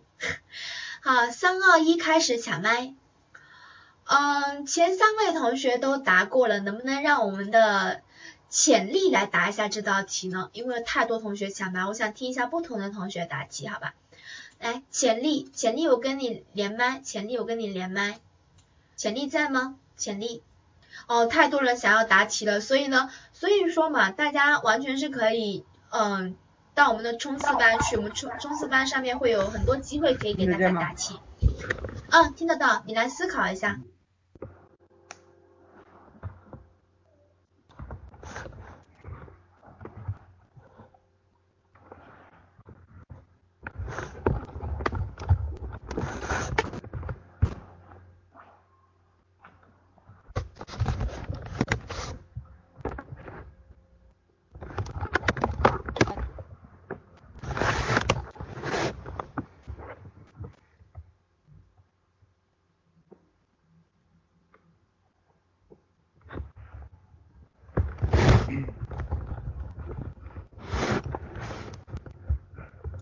啊，各位考官，我可以答题了吗？听得见吗？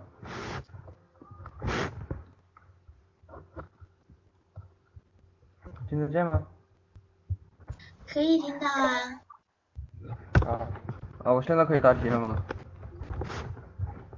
答的不是很好啊，我好久没练过了。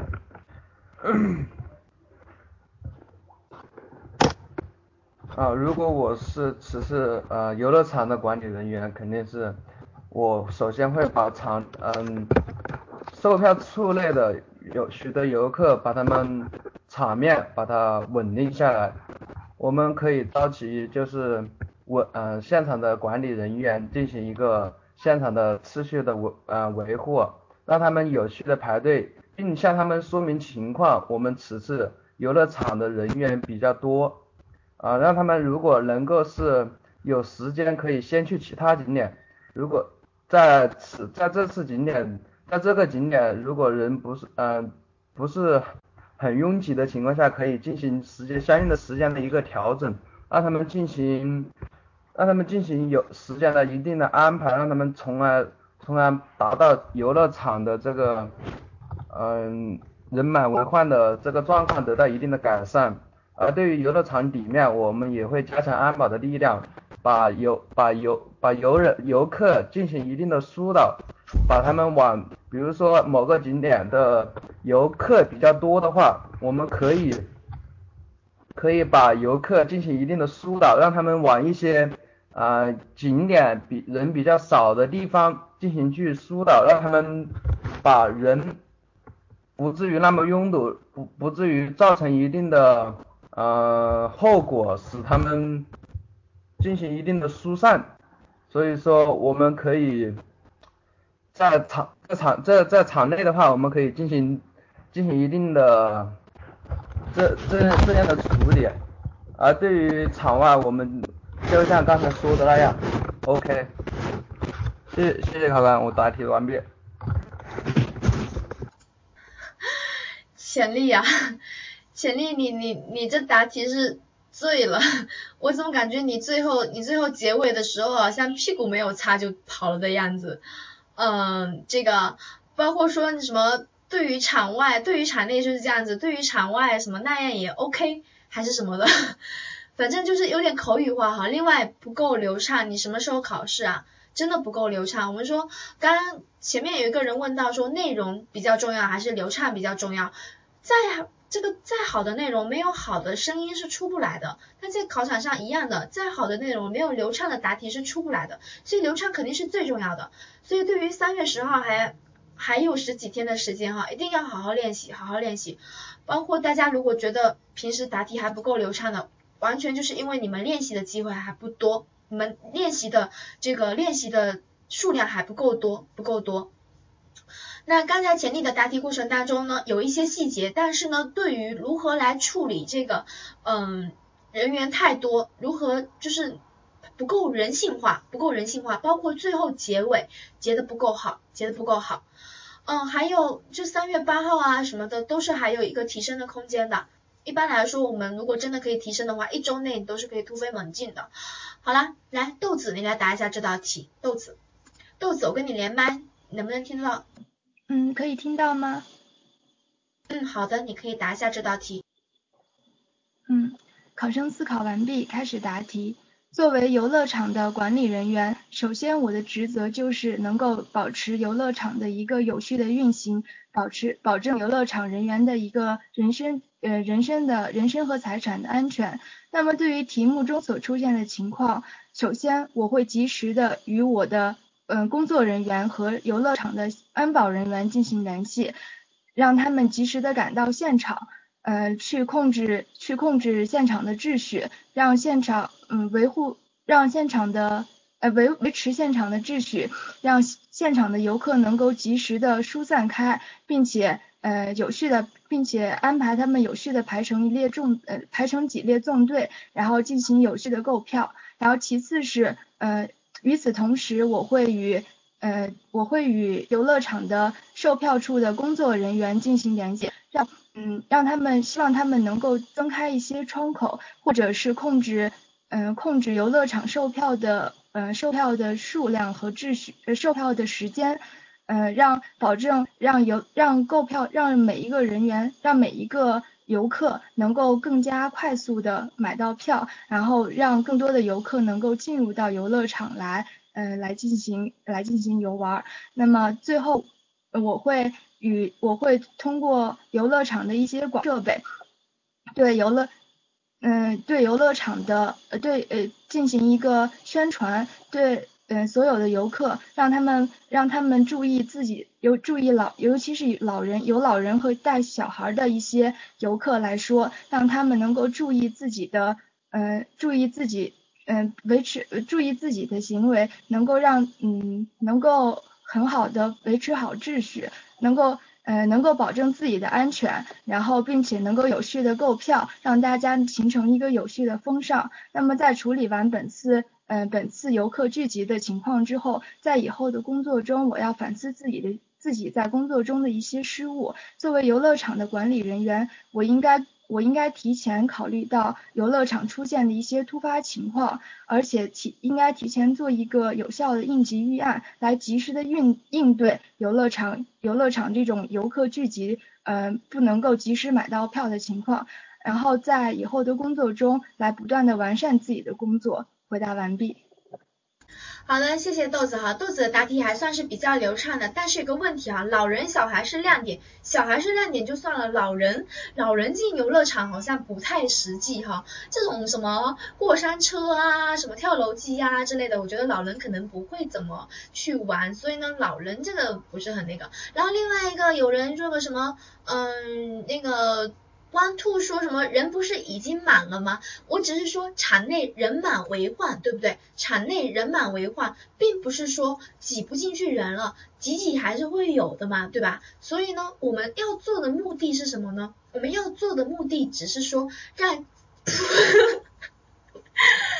我 我只是说挤挤还是会有的，你们一定要把前面那两个字讲出来，你们才甘心吗？哈？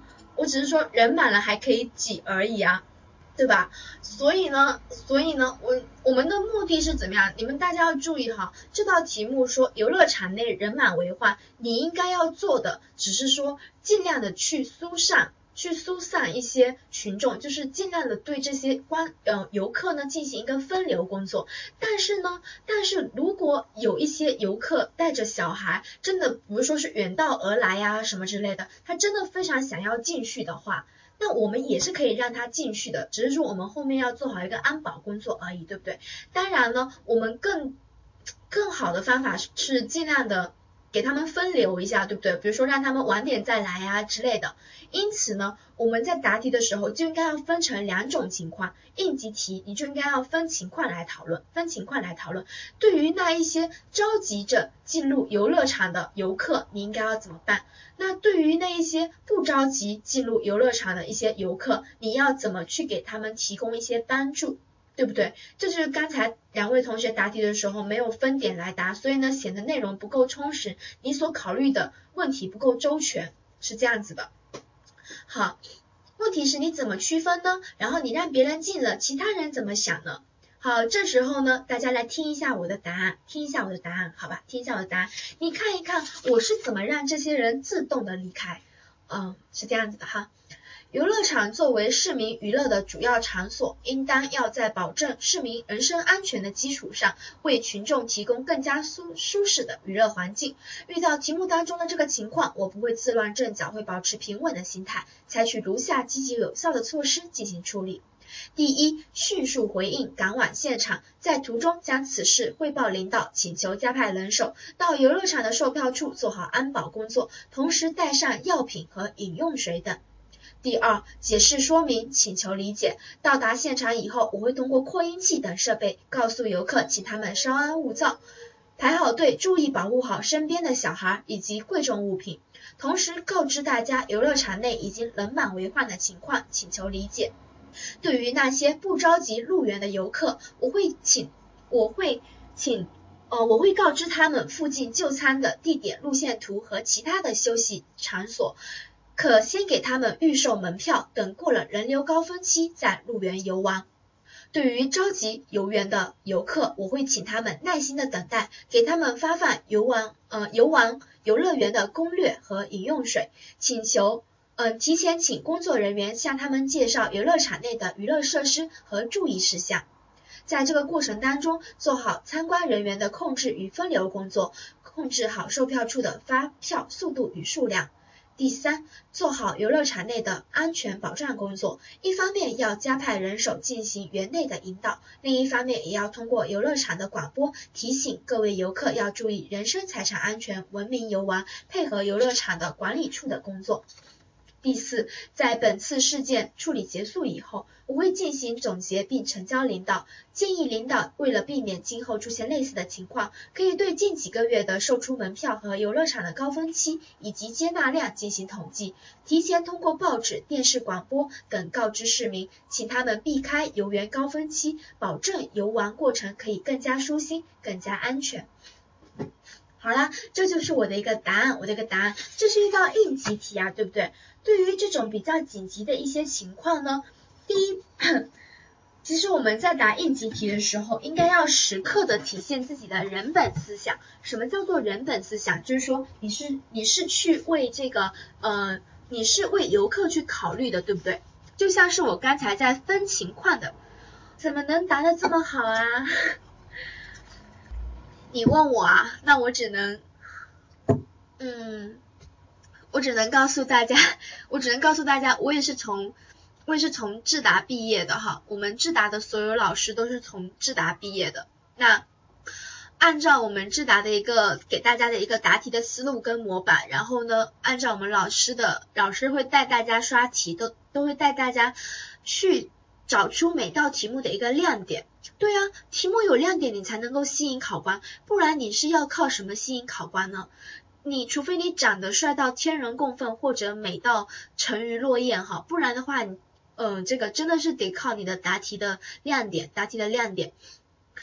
啊，那我说一下哈，我说一下，嗯，我说一下这个。应急题呢，你一定要体现你的人本思想。人本思想有没有发现我在答题的过程当中，就是体现了很多的人本思想，而人本思想呢，就是你的亮点，你的亮点没有关系啊，丑到惨绝人寰也没有关系啊。考官很多时候是闭着眼睛听的，就是这样子的。我当年刚进去的时候，有一个考官是睡着的，就是这样子。好。一道应急题，大家觉得你是游乐场内的管理人员，那这个时候呢，你是不是应该要第一时间的赶到现场，第一时间赶到现场，对不对？所以第一步呢，你应该要迅速回应，赶到现场，在途中呢，将此事汇报给领导，请求加派人手到游乐场售票处做好安保工作，同时带上药品和饮用水。药品和饮用水其实就是一个亮点了，对不对？睡着了，他听到你的亮点会醒过来的呀。对吧？他肯定不会一直睡着，他只是眯着眼闭目养神而已。等到你答到你的答题很有亮点，或者你答得非常流畅的话，考官会抬起头看你一眼的。嗯，就是这样子，然后给你打个分。好，那第二呢？我们说你赶到现场，你是不是应该要对我们在场的游客做好一个解释工作？好，你们觉得应该要怎么解释呢？你们在公屏上打出来，你们觉得应该要怎么解释呢？应该要怎么解释呢？应该要怎么解释？怎么去跟游客做好一个解释工作呢？怎么去跟游客做好一个解释工作呢？对的，解释一下里面的情况，解释一下里面的情况，对吧？我会告诉，我会通过扩音器等设备告知游客，请他们稍安勿躁，排好队，注意保护好身边的小孩以及贵重物品。这句话，注意保护好身边的小孩以及贵重物品，是不是经常在动车站啊，在商场可以听到的？那同样在游乐场，你也应该要学会用进去，就很好了。对，依依说的很好，我们场内已经人满为患，为了大家的安全着想呢，也不是说我们暂停售票哈，也不是说暂停售票，我们最好是怎样呢？因为有一些游客他可能远道而来，比如说什么。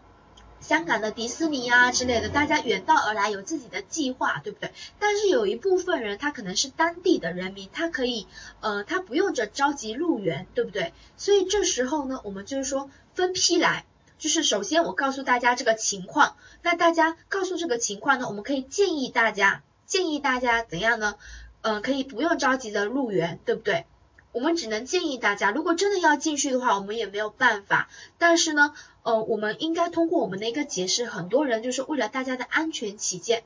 大家是可以，比如说，呃，有一次我到一个公园去玩哈，那时候是已经到了一个嗯快要关门的时间，就中午会休息。那那时候的保安呢，就是跟我说，你可以先到我们隔壁有一个什么博物馆先去看一下，然后大概看到几点呢，你就再回来，再回来，我们这时候差不多开园了，你就可以进来了。所以呢，对于那些着急入园的游客，你可以嗯。采取一种方法来解决。那对于那些不着急着入园的游客呢，你就可以给他们一个引导工作，对不对？给他们引导工作啊，我 我不是我是台湾人啊，我是台妹啊，我们的小班学员都叫我台妹啊，对的。所以呢，在第二步这个地方呢，我就应该要怎样呢？赶到现场以后，我应该要告诉他们我们游乐场内人满为患的一种情况，请求他们理解，对吧？那对于不着急入园的游客，我们应该要怎么做呢？既然这些游客如果不着急入园的话，我们必然要给他们一些引导，对吧？你们觉得应该要怎么做呢？应该要怎么做呢？对于那些不着急入园的游客，我们是不是应该要给他们引导？对的，建议他们可以到附近的哪一些娱乐休息场所先去进行一个休息。对，洛洛说的很好，附近景点的介绍，还有呢，我们可以给他们预售门票，对不对？到时候他们下午晚点过来的时候，就可以提前入园，不用排队，给他们开个绿色通道。对的，给他们开个绿色通道。所以呢，对于不着急入园的游客，我会告知他们附近就餐的地点、路线图和其他的休闲场所，可先给他们预售门票，等过了人流高峰期再入园游玩，是吧？好啦，那这个地方是不是就是很有人本思想的？你让他们晚点入园，凭什么呀？他们跟你撕逼打。所以呢，你应该要给他们提供一些游玩的休闲的一些场所，让他们先去做，对不对？给他们一些建议，这样子就会更好一些，更加人本一些。好，接下来呢，那对于着急着入园的游客，大家觉得又要怎么做呢？对于有些人着急着要进园去游玩。对于这些人应该要怎么做呢？应该要怎么做呢？嗯，这个把锅带走哈，你就不必要讲的那么细节了，不必要讲那么细节，这个倒没有关系。那大家觉得对于那些着急着进园游玩的游客呢，应该要怎么做呢？他是不是还是要让他们排好队，对不对？让他们排好队，他们还是要等待。那为了为了消除他们等待的这种负面的、非常消极的情绪，我们应该要怎么做呢？对的，我刚刚在答题的时候答到，发放游园攻略，请他们提前排好队，给他们发放这个什么饮用水呀，也可以给小孩子提供一些凳子啊，让他们先等一等，对不对？对的。我可以怎样呢？给他们发放游园攻略，还有饮用水，提前请工作人员向他们介绍游乐场内的娱乐设施和注意的事项，在这个过程当中做好参观人员的控制与分流工作，控制售票处的发票速度与数与数量。对的，睁开呃睁开售票窗口倒不必要了，为什么呢？因为我们这里并不是说售票人手不够，我们的问题是场内人满为患。对的。好，请他们稍安勿躁，排好队，对不对？好啦，那不着急入园的游客，我们先打发走了。着急入园的游客呢，我们慢慢的放进去。但是放进去以后呢，我们是不是应该要做好场内的一个安全设施、安全维护工作？对的，耶兰说的很好。所以第三步呢，我们要做好游乐场内的安全保障工作。一方面要加派人手进行园内的引导，让他让大家文明游玩。对吧？另一方面呢，可以通过游乐场内的广播提醒各位游客要注意人身财产安全，是吧？所以嫣然这样子说是可以的。好啦，那我们做到这里，基本上今天今天这个游乐场人满为患的事情差不多解决完了，差不多解决完了。好，呃，那但是呢，培其他的培训机构可能会告诉你。这样就可以了，对不对？但是呢，我们智达会告诉大家，这样子还不够。你今天的问题解决完了，以后还会再出现这种人满为患的情况，那你总不能每天都来处理这些紧急的情况吧？所以呢，我们是不是要从里面吸收一些嗯经验跟教训？好，应急预案，什么应急预案呢？你要把你的应急预案给他说出来，应急预案给他说出来。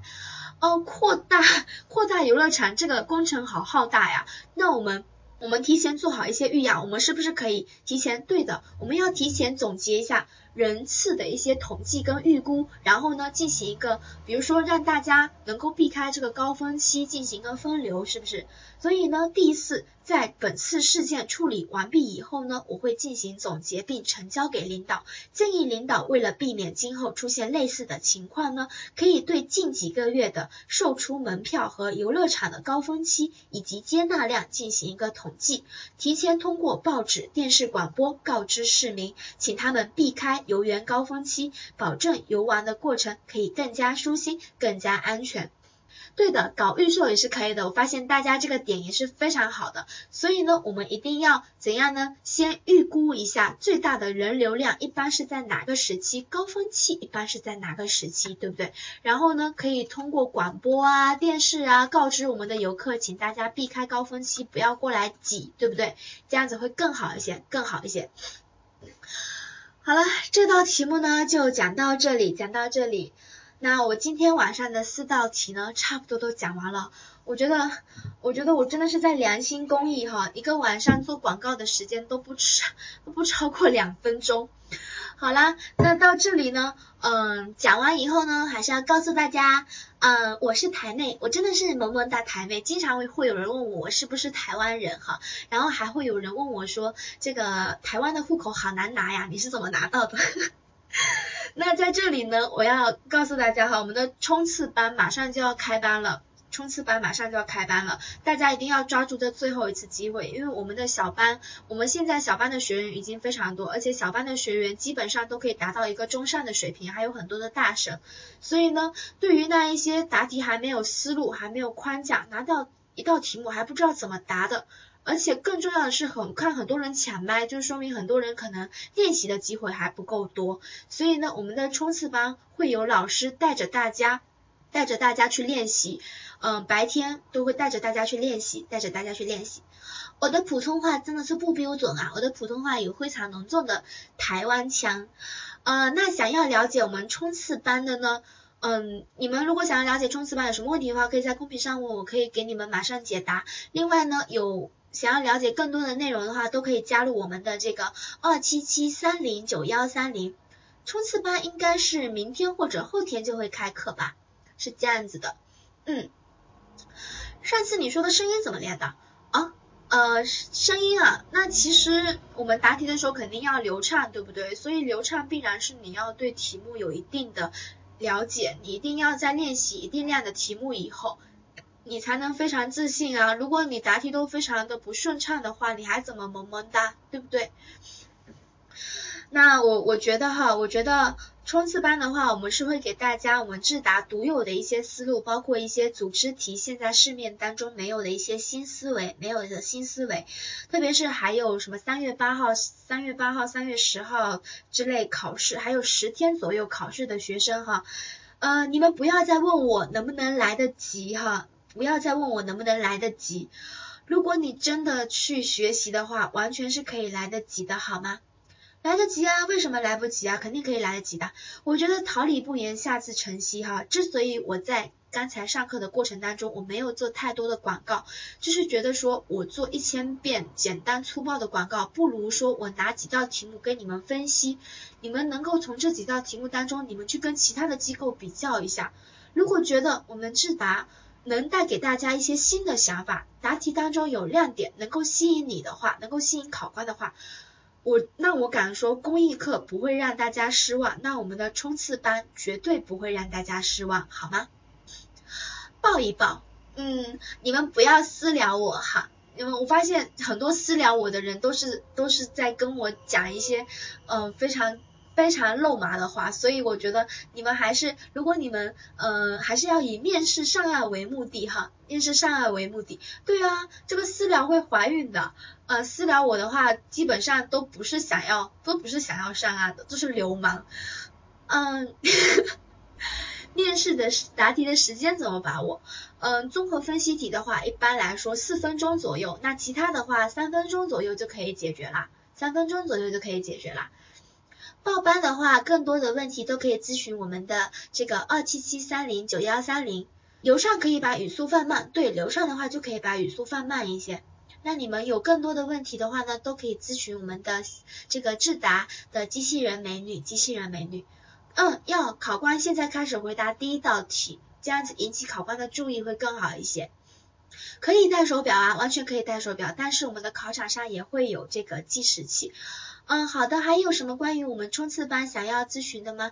听题的时候可以做啊，可以做笔录啊，没有关系。这个女生穿高跟鞋，但是最好不要声音太大声，不要太大声就可以了，不要咯噔咯噔咯噔的，嗯，温柔一点就可以了。嗯，对的对的，讲义会给我们什么洗脚呢？你在说什么呀？呃，我们的冲刺班会有会有 PPT 给大家，会有 PPT 给大家。穿丝袜可以吗？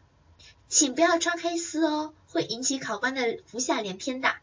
呃，冲刺班的话是老师会带着大家呃刷题目，同时呢会以最快的速度让大家有一个最快的提高，最快的提高。对，一分钟，一分钟思考，最多最多不要超过一分钟。计时器当然是考生可以看得到的啊，考生看不到给谁看啊？给考官看吗？嗯，好啦，如果有更多的问题，请咨询机器人美女。